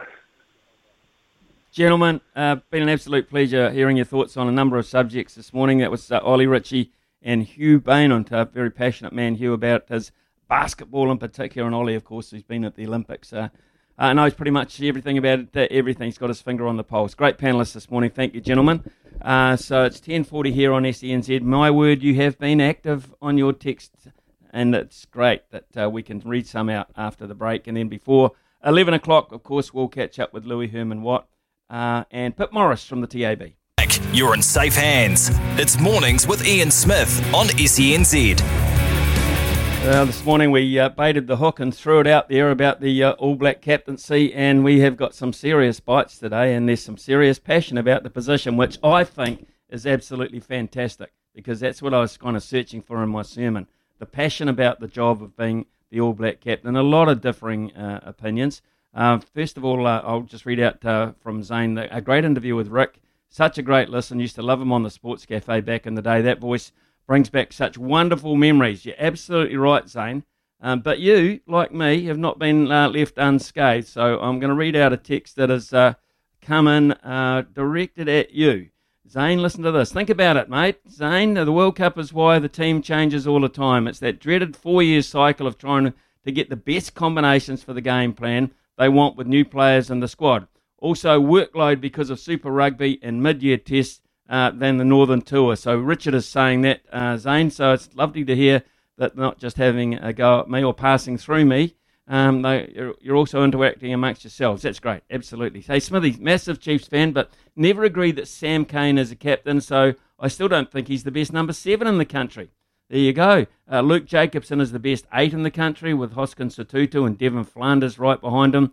Sam Whitelock should have been captain once Kieran Read retired. Chase from Waiuku. Always respect Chase's opinion, of course. Uh, respect all your opinions. Smithy, the All Black coach, has named a playing captain for the Tour to Europe. Sam Whitelock, who is a very capable leader. Do the players in the leadership group have input on this decision, uh, along with the coaches group? Have no idea. Shouldn't do. I don't think the players should have a say. Um, you know, otherwise we just pick our mates, don't we? And we really don't want that. Um, the idea that the black jersey has recently lost its value because of rotation, etc., is a myth, says Joe. There has been no decade in history that doesn't have an all black selection, uh, selections of lesser players. Examples in 1949, when 30 players went to South Africa, while a completely different team played tests at home. The first tour to Argentina in the 70s, and Google Jamie Hendry sometime. None of these are unique, but they are all official All Black teams. Uh, hi, Smithy says Phil from Auckland. I have concerns with Sam Whitelock as captain. I feel he struggled to keep his cool in the World Cup semi against England towards the end there when things started to fall apart. This is probably why he didn't get named captain after Kieran Read. Fingers crossed, hopefully, he doesn't repeat that as the All Black captain now. Here's a nice passionate one from Steve. Um, perhaps, perhaps not uh, a Canterbury supporter. Uh, morning, Smithy, to those one eyed Crusader supporters that want Whitelock to be captain and don't rate Sam Cane. They need to get the cataract fixed in their good eye, and, and they will be able to see what a great player Sam Cane is. Having said that, I do rate Sam Whitelock. He is a great player and adds value to the, the team with his skills. So there you go, folks. Um, if I won uh, Lotto, says Chase also, uh, $42 million. I would invest some in my rugby club, Manurewa, Manurewa, and invest in women's rugby and set up a fund to get our great athletes home from overseas. Very deep, meaningful thought there. And here's a, a really special one I like. Um, uh, Smithy, I answered an ad in the old Rugby News by letter back in 1992. I was playing senior rugby in Kerikeri. And a few weeks later, I was playing in Lexington, Lexington, Kentucky, Kentucky for the Lexington Blackstones. They were amazing times, and a shame USA they did not have not achieve what they should have in 15s. It would be great to have them strong, and the fact that they are bidding for a World Cup, a very serious bid. You know, it'll have the money. You know, it'll have the money. You know, it'll have the facilities, and it's um, it's a situation where, of course, you don't have uh, a team that's likely to win. We've had that in the Football World Cups, haven't we? Uh, they're not going to be genuine contenders at the end of the day, but they're very, very good hosts. Japan comes to mind uh, in that respect. So, hey, look, fantastic this morning, folks. Uh, we'll still have another segment after 11 o'clock where you can contribute. So, by all means, please do. But uh, we're going to take a very short break, and when we come back, racing time with Louis Herman Watt and our usual daily visit to the TAB. He's the voice of sport in New Zealand. Nothing gets past Smithy. This is Mornings with Ian Smith on SENZ. The loveracing.nz update. Your home for everything thoroughbred racing. Visit loveracing.nz. Racing's biggest fan. Time to catch up with uh, Louis Herman Watt, uh, racing at Wingatui today, way down south. Uh, impressive run yesterday uh, in Geelong, not so much in the Geelong Cup, but an earlier race, uh, Louis, that I spotted. Tony Pike trained Tutukaka. Gee, it looked impressive. It looked impressive before the race and won accordingly. Yeah, or a choo choo kaka, as uh, Matt Hill seems to call it. Choo choo kaka. I'm not sure on the pronunciation there, but um, it's a hell of a horse. So it is a half brother to Melody Bellsmithy out of Malika Bells. Okay. So Marie Lester is the breeder there. She's a wonderful, wonderful lady in racing. She's done a lot for racing throughout the years as an administrator and a breeder and um, Hanui Farm. So they, they Pikey had that, bought that, um, uh, was a colt back then and has trained up and it's a real live derby chance. Set off the pace, Frosty Lane, just stoked it up at the right time and it really brained them them. So that was beautiful. Uh, Osaka, a former Kiwi, was scratched out. Unfortunately, a horse that Baz has a share in defibrillate just hasn't come on over these staying trips this preparation. And uh, I, I, tipped out how romantic, and we just got nicked by Rainbeal and Linda Meech up top. Uh, other than that, Smithy, yesterday was a big day because we got the barrier draw for the invitation. Mm. Um, on Trivier, in your words, pretty impressive. Absolutely. Uh, I think standout, a standout Entriviere. Um, I think one of um, our really good exports. I mean, we've, we've got some beauties, but uh, of late, one of our better exports. So. So I just spoke to, um, I've, I've, spoken to Tommy Berry. He's coming on our show tomorrow. He's doing the riding in lieu of James McDonald, who's gone down to chase Cox Plate Glory, and he said the words, which is not really what I wanted to hear because I've got a futures ticket, but it's still okay. He said if she drew a gate, she would have been a good thing. She's drawn 11, so she'll probably come into 10, I think, with an emergency, gets bailed out. Um, and she's still definitely the clear cut favourite. She's on the up. She's been put towards that. This preparation has been all about the invitation from Jamie Richards and Te Akau. You're just getting three dollars. Where if she drew a gate, she would probably start odds on. I think Smithy. So it'll be interesting to see what the market does on the day. Um, the field for this two million dollar race is probably not as strong as V'landys and the crew would have hoped, but it's its first year, so give it a bit of time and it will bed in. And of course, this Friday night we've got the Manikato Stakes, um, Smithy, which is t- tomorrow night. That's the big prelude. Of course, I mean it's a great sprint race in its own right. Uh, the Manikato Stakes, it's a Group One, but that is kind of the prelude to what comes the day after, which is the Cox Plate. And you have got Very Elegant, you've got uh, um, Probabeel, and you've got Zaaki in your trifecta, and I can't really argue with it. No, thanks very much uh, for that, Lou. We've got to rip across to the TAB where Pip Morris is waiting for us. Pip, being Thursday, we've got to advise you that our inter-show uh, Glory Bet uh, this week, uh, we're going to stick with golf. So if you can advise those people in the know that Collin Morikawa for a top five finish in the next PGA event, the Zozo Championship, uh, top five finish, Collin Morikawa at $2.40. So what has the TAB got lined up for us today? Three dollars forty. I like that. I've just seen that Steph just past you too there, Smithy, on the overall table. So hopefully you can bounce back this week and, and get back on top. And yeah, big day of, course uh, racing wise, especially for the greyhounds. Addington not too far away from kicking off. 12:03, 12 race card there.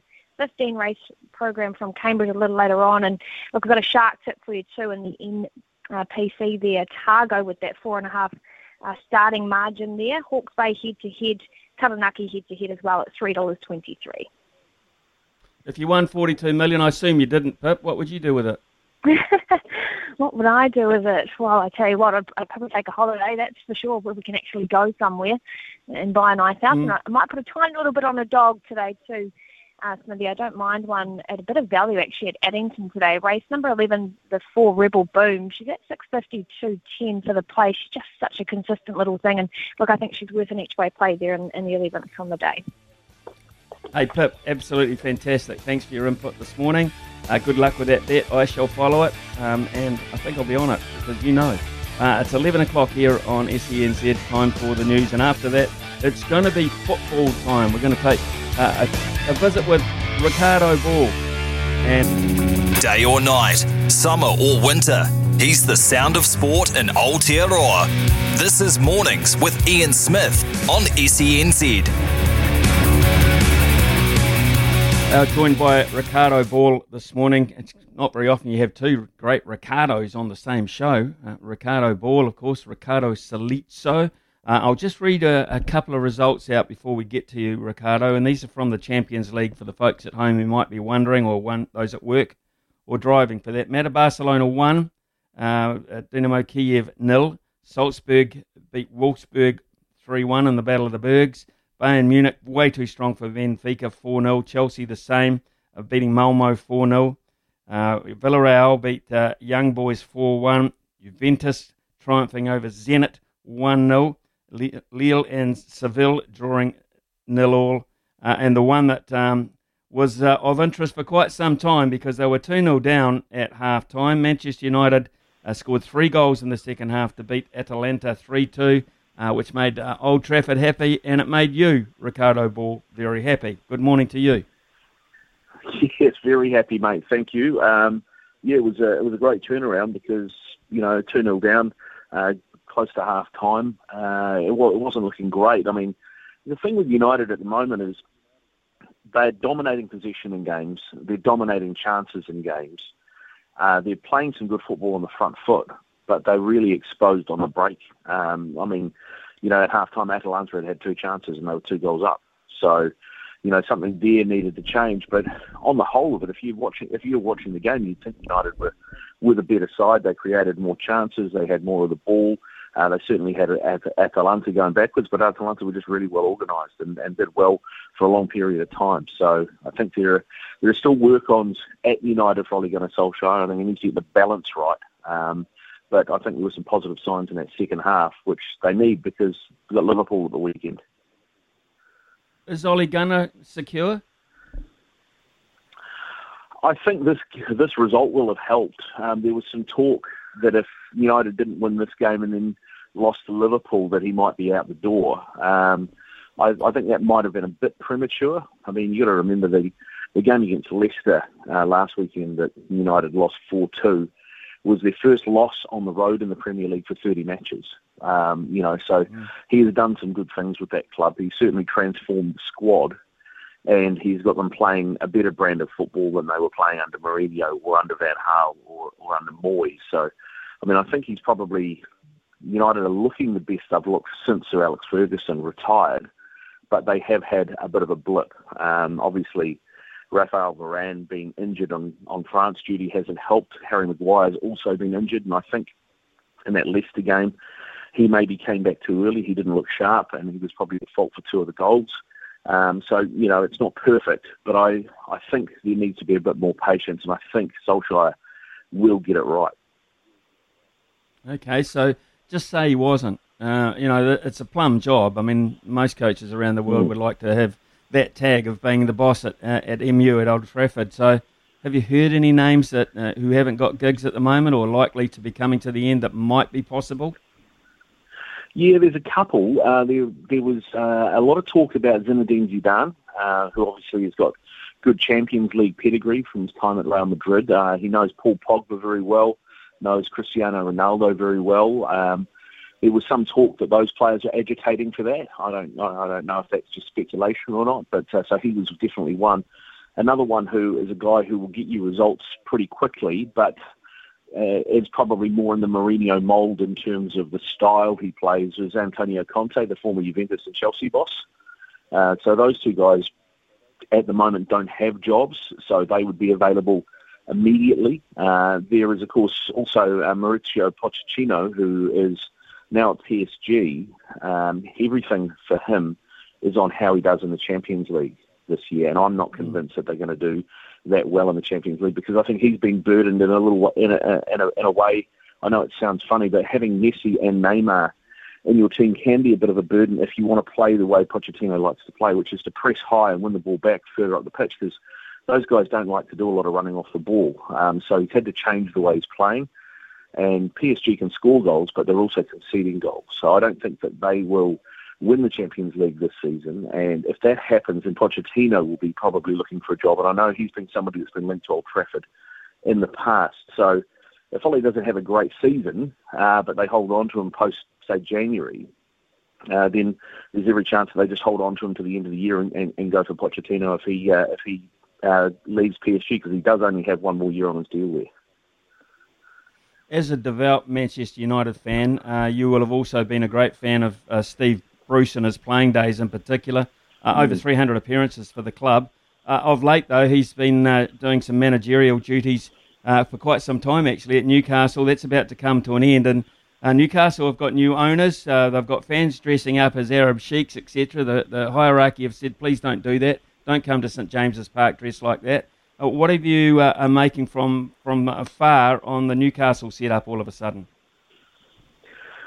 Well, I mean, this, this is a conversation that can go one or two ways, Smithy. I mean, you know, you can talk about um, the, the purely from a football side of things. I mean, this is going to be Manchester City on steroids.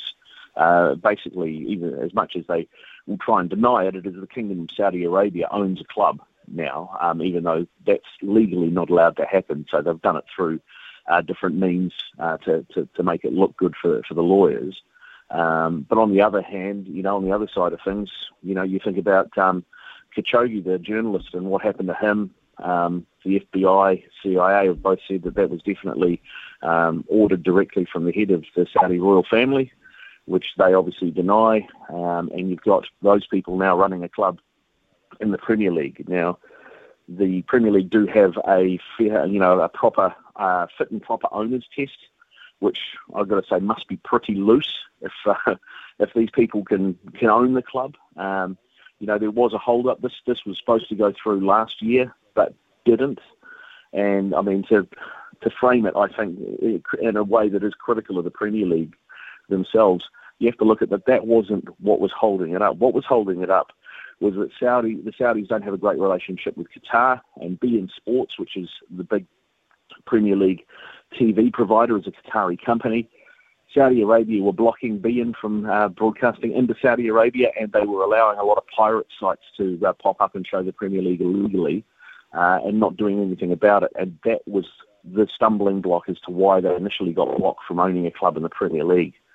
Um, so, yeah, the human rights thing doesn't seem to be an issue for the Premier League, which I think is an issue for all of football. Uh, let's uh, look at uh, the local scene, and, and um, well, it won't be local, but because it'll be played overseas. But uh, all of a sudden, the football ferns are going to see some action, which is great. Uh, they're playing against the, the, Olympic champions in Canada. the first game is at eight o'clock Sunday morning in Ottawa. Second one in Montreal. Now, this is a debut at coaching level for a relatively new name for me, anyway, and I'm sure for football fans around the country. Jitka Klimkova is all of a sudden in charge. Uh, what do we know? Uh, would it she'd be would I be right in saying a first female manager of our uh, football ferns?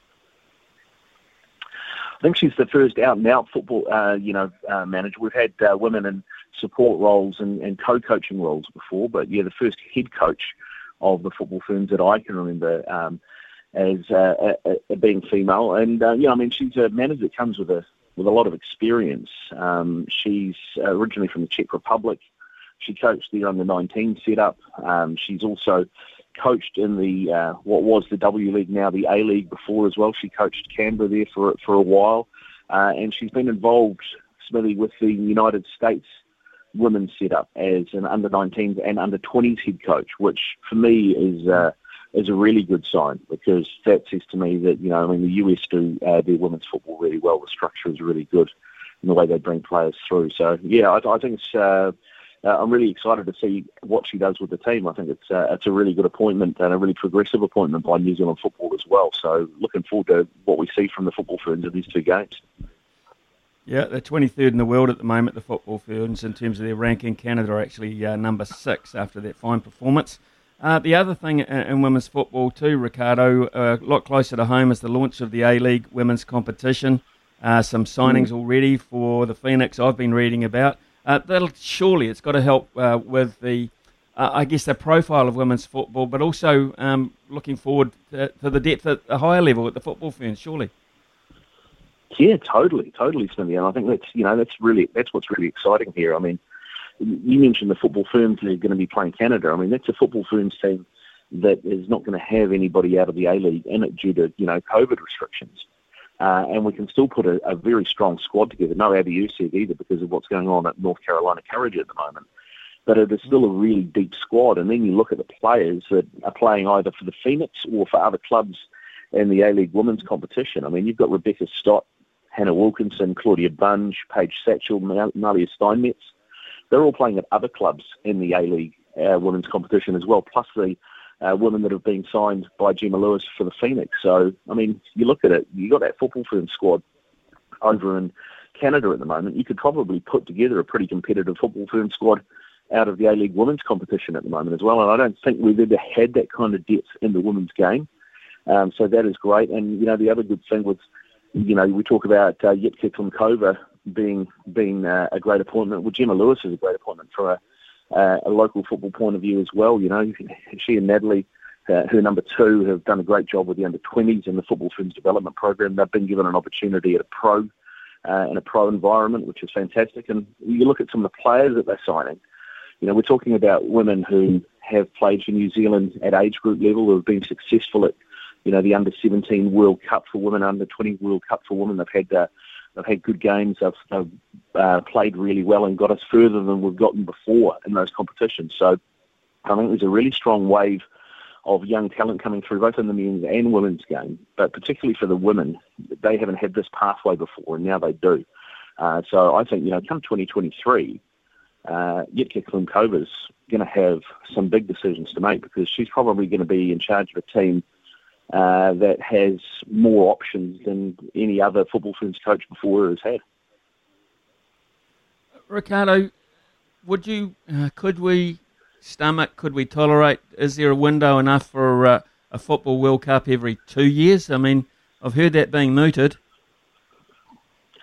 I don't think so, Smithy. No, um, and and as a football fan, I don't want it to be. You know, um, it'd be like giving a kid Christmas every week. You know what I mean? It's um, you know, it, the, the novelty wears off and, and, and it, it becomes, uh, you know, sort of something that's pretty pedestrian. Um, uh, football World Cups are special, uh, and the international calendar needs managing. I mean, the players at the moment are playing too much football as it is, so to do this every second year, I don't think is achievable.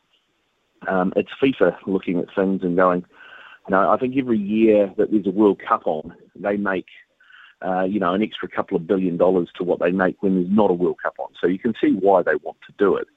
But I don't think it's for the good of the game. It's certainly not for the good of the players. And I see that there is movement at the moment in Europe where there's um, up to 16 European nations are talking about leaving FIFA if they push it through as part of the uh, their opposition to it.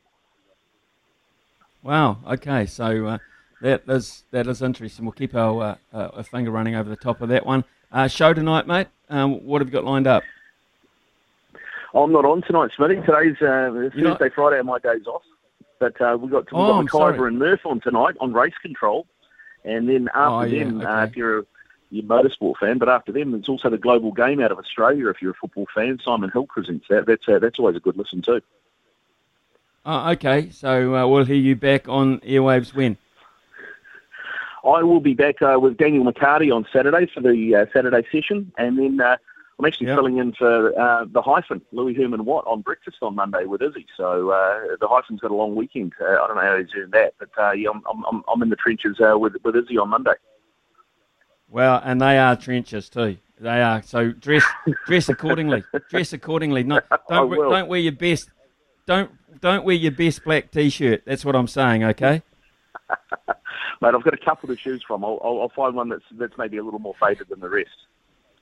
Yeah, a couple of thousand, I reckon. Okay, hey, thanks, Ricardo, for your input this morning. Uh, as always, great to, to hear your knowledge and, and the update on football around the world. Cheers, buddy. All the best. No, no worries, Smithy. Anytime, bud. Yeah, cheers. Okay, so uh, 11.17 here on SENZ. Don't forget, uh, if you want to text us, there's uh, plenty of opportunities still. We've got a little window, window coming up now that, and after 11.32, uh, you can win the Tempur Pillow with 299 bucks uh, just for the text this week, but overall for the month, uh, Tempur Queen package, including a Tempur Queen mattress, the adjustable base, and the two Tempur pillows valued at a whopping, I mean a whopping, $10,000. Biggest prize we've uh, given away.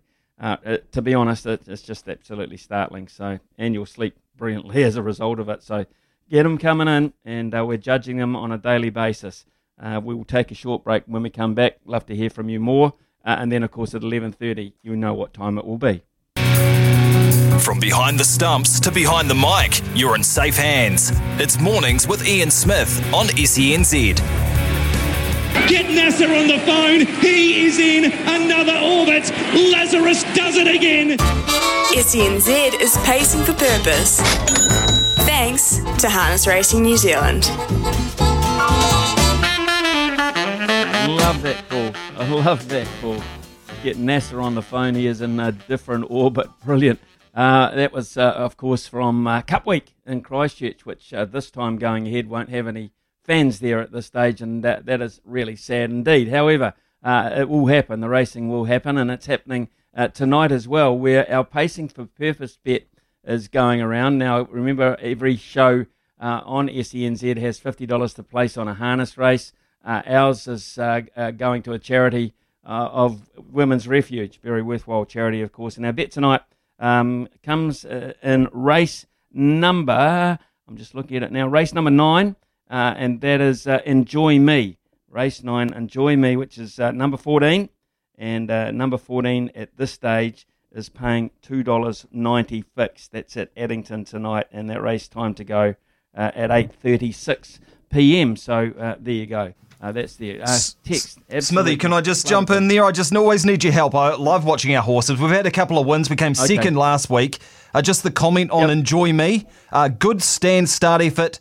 150 CT trials. Top second here on the 7th of October. Danger if she steps. Uh, can you break that down for me? Yeah, well, okay. So it's a standing start, which always makes you nervous, and that's not the one that John where they follow the, the machine around with the arms that come out, and they're, they're actually pacing when they start. A standing start is when they uh, have their handicaps, basically their distances from the front horses. They put uh, uh, like a, a a string across or a wire across, release it, and then the horses start from a standing start, and that is always very, very risky indeed. Um, but um, some handle it well, some don't. Uh, and uh, it looks like uh, if Enjoy Me steps, uh, there's a question mark there. So you've made me nervous too, all of a sudden. Sorry, mate. So that- that's basically. Excuse me, I just uh, coughed as well. Right, let's have a look at some of these things uh, uh, this morning. Jordan, good morning, Smithy. Just be grateful that USA did not uh, take rugby seriously all those years ago with their resources and American football athletes. They could be world class.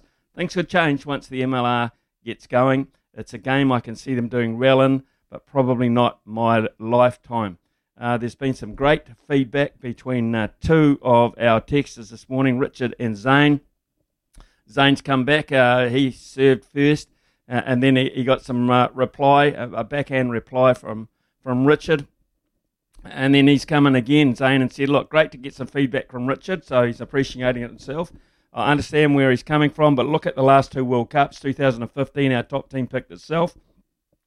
Uh, we all knew who was going to play. We knew the captain was, especially in key areas. Then look at 2019 we had much less consistency in our starting lineup. Look what happened there. I paid 100, 650 bucks, Richard, to experience the result against England firsthand. What do you make of that, John? What do you make of that? Yeah, I feel that too. I was also there uh, in the semi final. Um, yeah, and uh, had Beauden Barrett at fullback. We had Ben Smith not even in our 23. Uh, we had Sam Cane on the bench with Dane Coles. This, the whole selection policy for that World Cup, I think, yeah, I think Steve Hansen got too clever. Um, I think we kept it simple in 2015. I'm with Zane. I, I like a settled lineup, especially in the key positions, like around loose forward. They work in a combination, don't they? They each have a role and they each perform it. And you only know those roles once you do it over and over again with the guys beside you. So I want to settle loose forward and I want to settle midfield, Smithy. I think that's another place where you really need to be settled. So a settled captain, settled loose forwards, settled midfield, please, for the next World Cup. I'm with Zane. Okay, and uh, quite clearly, uh, it didn't worry Zane too much uh, having a little bit of uh, opposition to his thoughts today because uh, he just informs me that he shot a very respectable 73 off the blue tees at Paraparaumu Beach. Man, that is some golf. Uh, Zane, you are an all rounder, my friend. Uh, how about this from Anthony? Hey, Smithy, you were talking earlier about the meaning of the All Black captaincy being diluted. I think uh, for a lot of this current crop of All Blacks, the jersey itself means less, and it's all about the money. That'd be interesting, actually, to, to find if that was actually the truth. The morning show, we're talking uh, to the head of South Canterbury Rugby here, and he was begging for the Silver Lake deal to go ahead. The jersey really meant something Rob Nichol and the Players Association would let that deal go ahead. Also, they'd offer the premier players to take a pay cut to support grassroots. I'm sure they'll cope. I earn less than a quarter of what a lot of the All Blacks do, and I have a perfectly happy life. Anthony, if uh, you are um, if you're earning uh, a quarter of what some of the top line All Blacks uh, are getting, my friend, you will be leading a, a pretty good life. Uh, so John, great. Uh, we just stumbled onto every now and then you stumble onto a topic that people are really passionate about, and quite clearly, um, the All Black captaincy and and the jersey. Yeah, is interesting. It's always uh, good, isn't it? Charlie D's come in. Yeah, it is always good. Charlie D's come in and said, uh, interesting chat with Ricardo regarding Newcastle United. Uh, interesting to hear that the FBI and the CIA uh, are adamant about Khashoggi being murdered Remember that? Was he was he a journalist, Khashoggi? Yep, yep, he was. Uh, anyway, yeah, he was a journalist. That's right. Murdered by Saudi Arabia, who wouldn't believe um, two such reputable organisations or reputable organisations responsible for insurgency and terrorism in their own right to name in the USA. Uh, away the lads, How away the lads. Cheers, Charlie D. Uh, there was a issue about that too, John, wasn't it? About them taking ownership, uh, and it had to be like all ownership. It has to be approved by the FA. Uh, but this one was a, a pretty curly one. Yeah, like uh, it reminds me of like when you put money into a trust so you don't get taxed. So it's like you know that kind of uh, hiding your funds uh, so you don't get um, massively taxed. It's almost like, yeah, the Saudi Arabia obviously are behind the deal, but they put it behind uh, a legal entity that can own Newcastle United. So it gets passed, so everyone knows where the money's coming from, but legally it stands up and it's pretty solid. So dodgy dealings in football, uh, nothing new there, is there, Smithy? I mean, it's been riddled with it no. for years, and Saudi Arabia are really getting into sport, aren't they? It's a little bit worrying. Well, you wonder how much they actually paid to have the World Cup there in Qatar in conditions which are going to be oppressive. Uh, very, very tough indeed. But uh, on, honestly, it wasn't about the venue. It was about the the bickies. We all know that, um, and they've got it. They've got it, man. They have got it in Clover. Uh, Eleven thirty. Uh, speaking of bickies, we can offer you fifty bucks worth of bickies from the TAB if you are good enough to stump me. Uh, John Day will be uh, the quizmaster as usual. Um, that's coming up very shortly after Trudy. Ian Smith's had a good match here. Stumped by Smithy. Ian Smith really is top class at his job.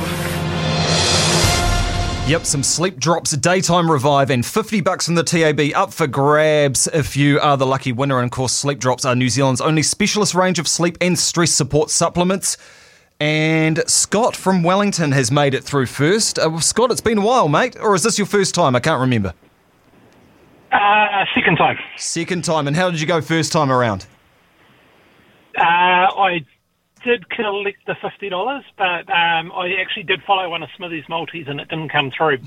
Through. So I'm more hopeful this time if it does come through that I can uh, I can get something out of it. Nice, very good. Well, Smithy, um, I think you, you had maybe a, a, a, a patch about a week or two ago where the multis weren't coming through, but since then and before then, you've actually been doing all right.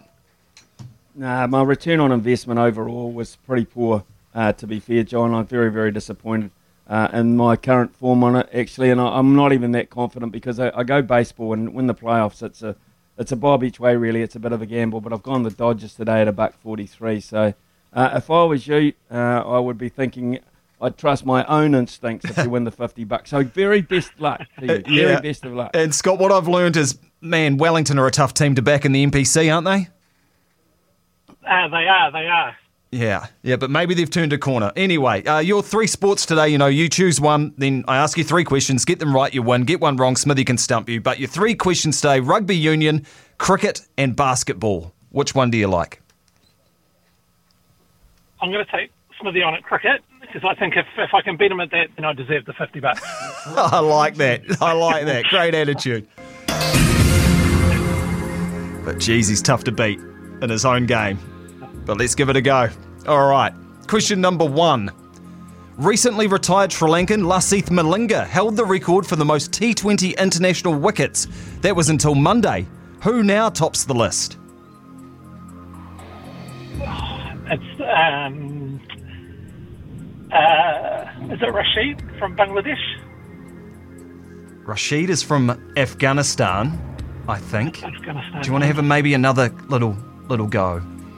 Because you got the country right. The name of. Oh, Or am I going to have to bring in Richie Benaud?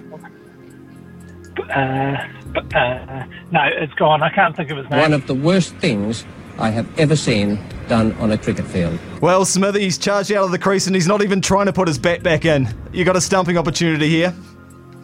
Yeah, I think I have, and I think I've got the answer. And I think this guy actually had some time out for bad behaviour as well. Um, so I'm going to go Shakib Al Hasan. Just a couple of chips down the wicket, right in the slot, and away it goes. Got him. Gone. Stumped Ian Smith, Scott. That's how you were dismissed today. No worries. Thanks, guys. Thanks, Billy. Thanks, thanks, Scott. See you next time. Thanks. Good ringing. stuff. All right, Barry from Pukekohe, which is very close to Pokeno, where someone is $42 million richer. Do you go to Countdown, Barry, and get your lotto tickets? I do a lot of work down Pokeno Way, but I've ne- I wasn't there yesterday or oh. any time this week, so Bugger. sorry, I Bugger. can't. So not your shout today. So you need this 50 bucks and the sleep drops. All right, how's your cricket oh, knowledge? Oh, oh, it's average at the best. Okay. All right. Well, we'll give it a crack. A couple of questions. You get them right, and you'll take the 50 bucks and the sleep drops. All right. Question number two. Which New Zealand bowler has taken the most T20 ish- international wickets?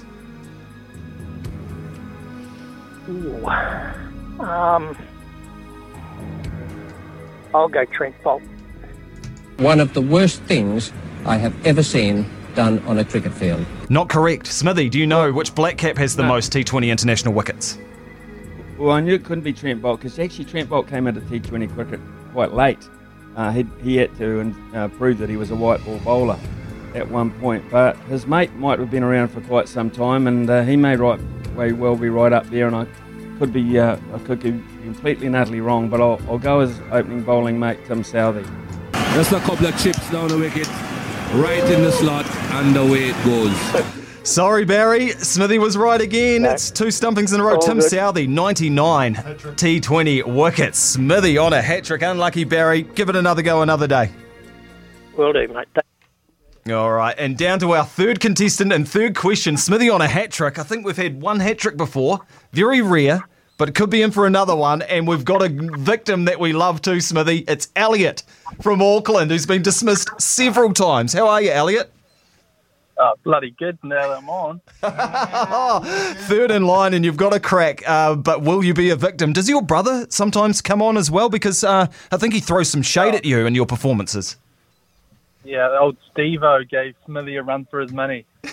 the brothers, excellent. There's been a lot of good brothers in cricket, but maybe you two could, should work on your trivia a little bit more. But let's go. Last question for all the chocolates. Who holds the record for the highest individual score in T20 international cricket? Chris Gayle? One of the worst things I have ever seen done on a cricket field. The universe boss. No, it is not Chris Gayle. He does not have the highest score in international T20 cricket. Smithy for the hat trick and to deny Elliot once again. Uh, this is a guess, an absolute guess, but the guy who used to do unbelievably outrageous things when T20 cricket was first mooted um, was Shahid Afridi from Pakistan. So I'm going to go Shahid Afridi, who is capable of scoring anything, anytime. Feet everywhere, body nowhere, and uh, the rest of him on the way back to the pavilion. Not correct, Smithy. Uh, not correct. It is Aaron Finch with 172 runs against Zimbabwe uh, in a T20, which is a massive score. So well done to you, Elliot. Uh, you, you didn't get the question right, but you do get the tw- uh, 50 bucks from the TAB. Well done to you. But I'm going to hold on to the sleep, sleep drops because they only go to people who get the question right. Oh, that sucks. Yeah, yeah. Well, I've That been told. does- I've been Jesus, told. I'm with, I'm with you, Elliot. Here's Look- the thing, Elliot. It's, uh, how many times has Elliot had to grow? You finally Oh, get so many. success. Finally get success. You give them the 50 bucks and then hold back on the sleep drops. Yeah, Come sleep, on, mate. sleep let's drops be are for charitable. winners, mate. They're, they're for winners, and uh, I only want people to try them if you actually get a, uh, a correct question. So try again in the future and try sleepdrops.co.nz. You can buy your own. They're for everyone. Uh, take us directed Sleep Drops Auckland. So enjoy your 50 bucks, but I'm being a hard taskmaster here, Elliot. No sleep drops for you. I'm going to lose some sleep without Yeah. him. Yeah. Elliot, I'd say that he's not a hard taskmaster. He's been a pain in the proverbial, to be honest. But hey, stay on the line.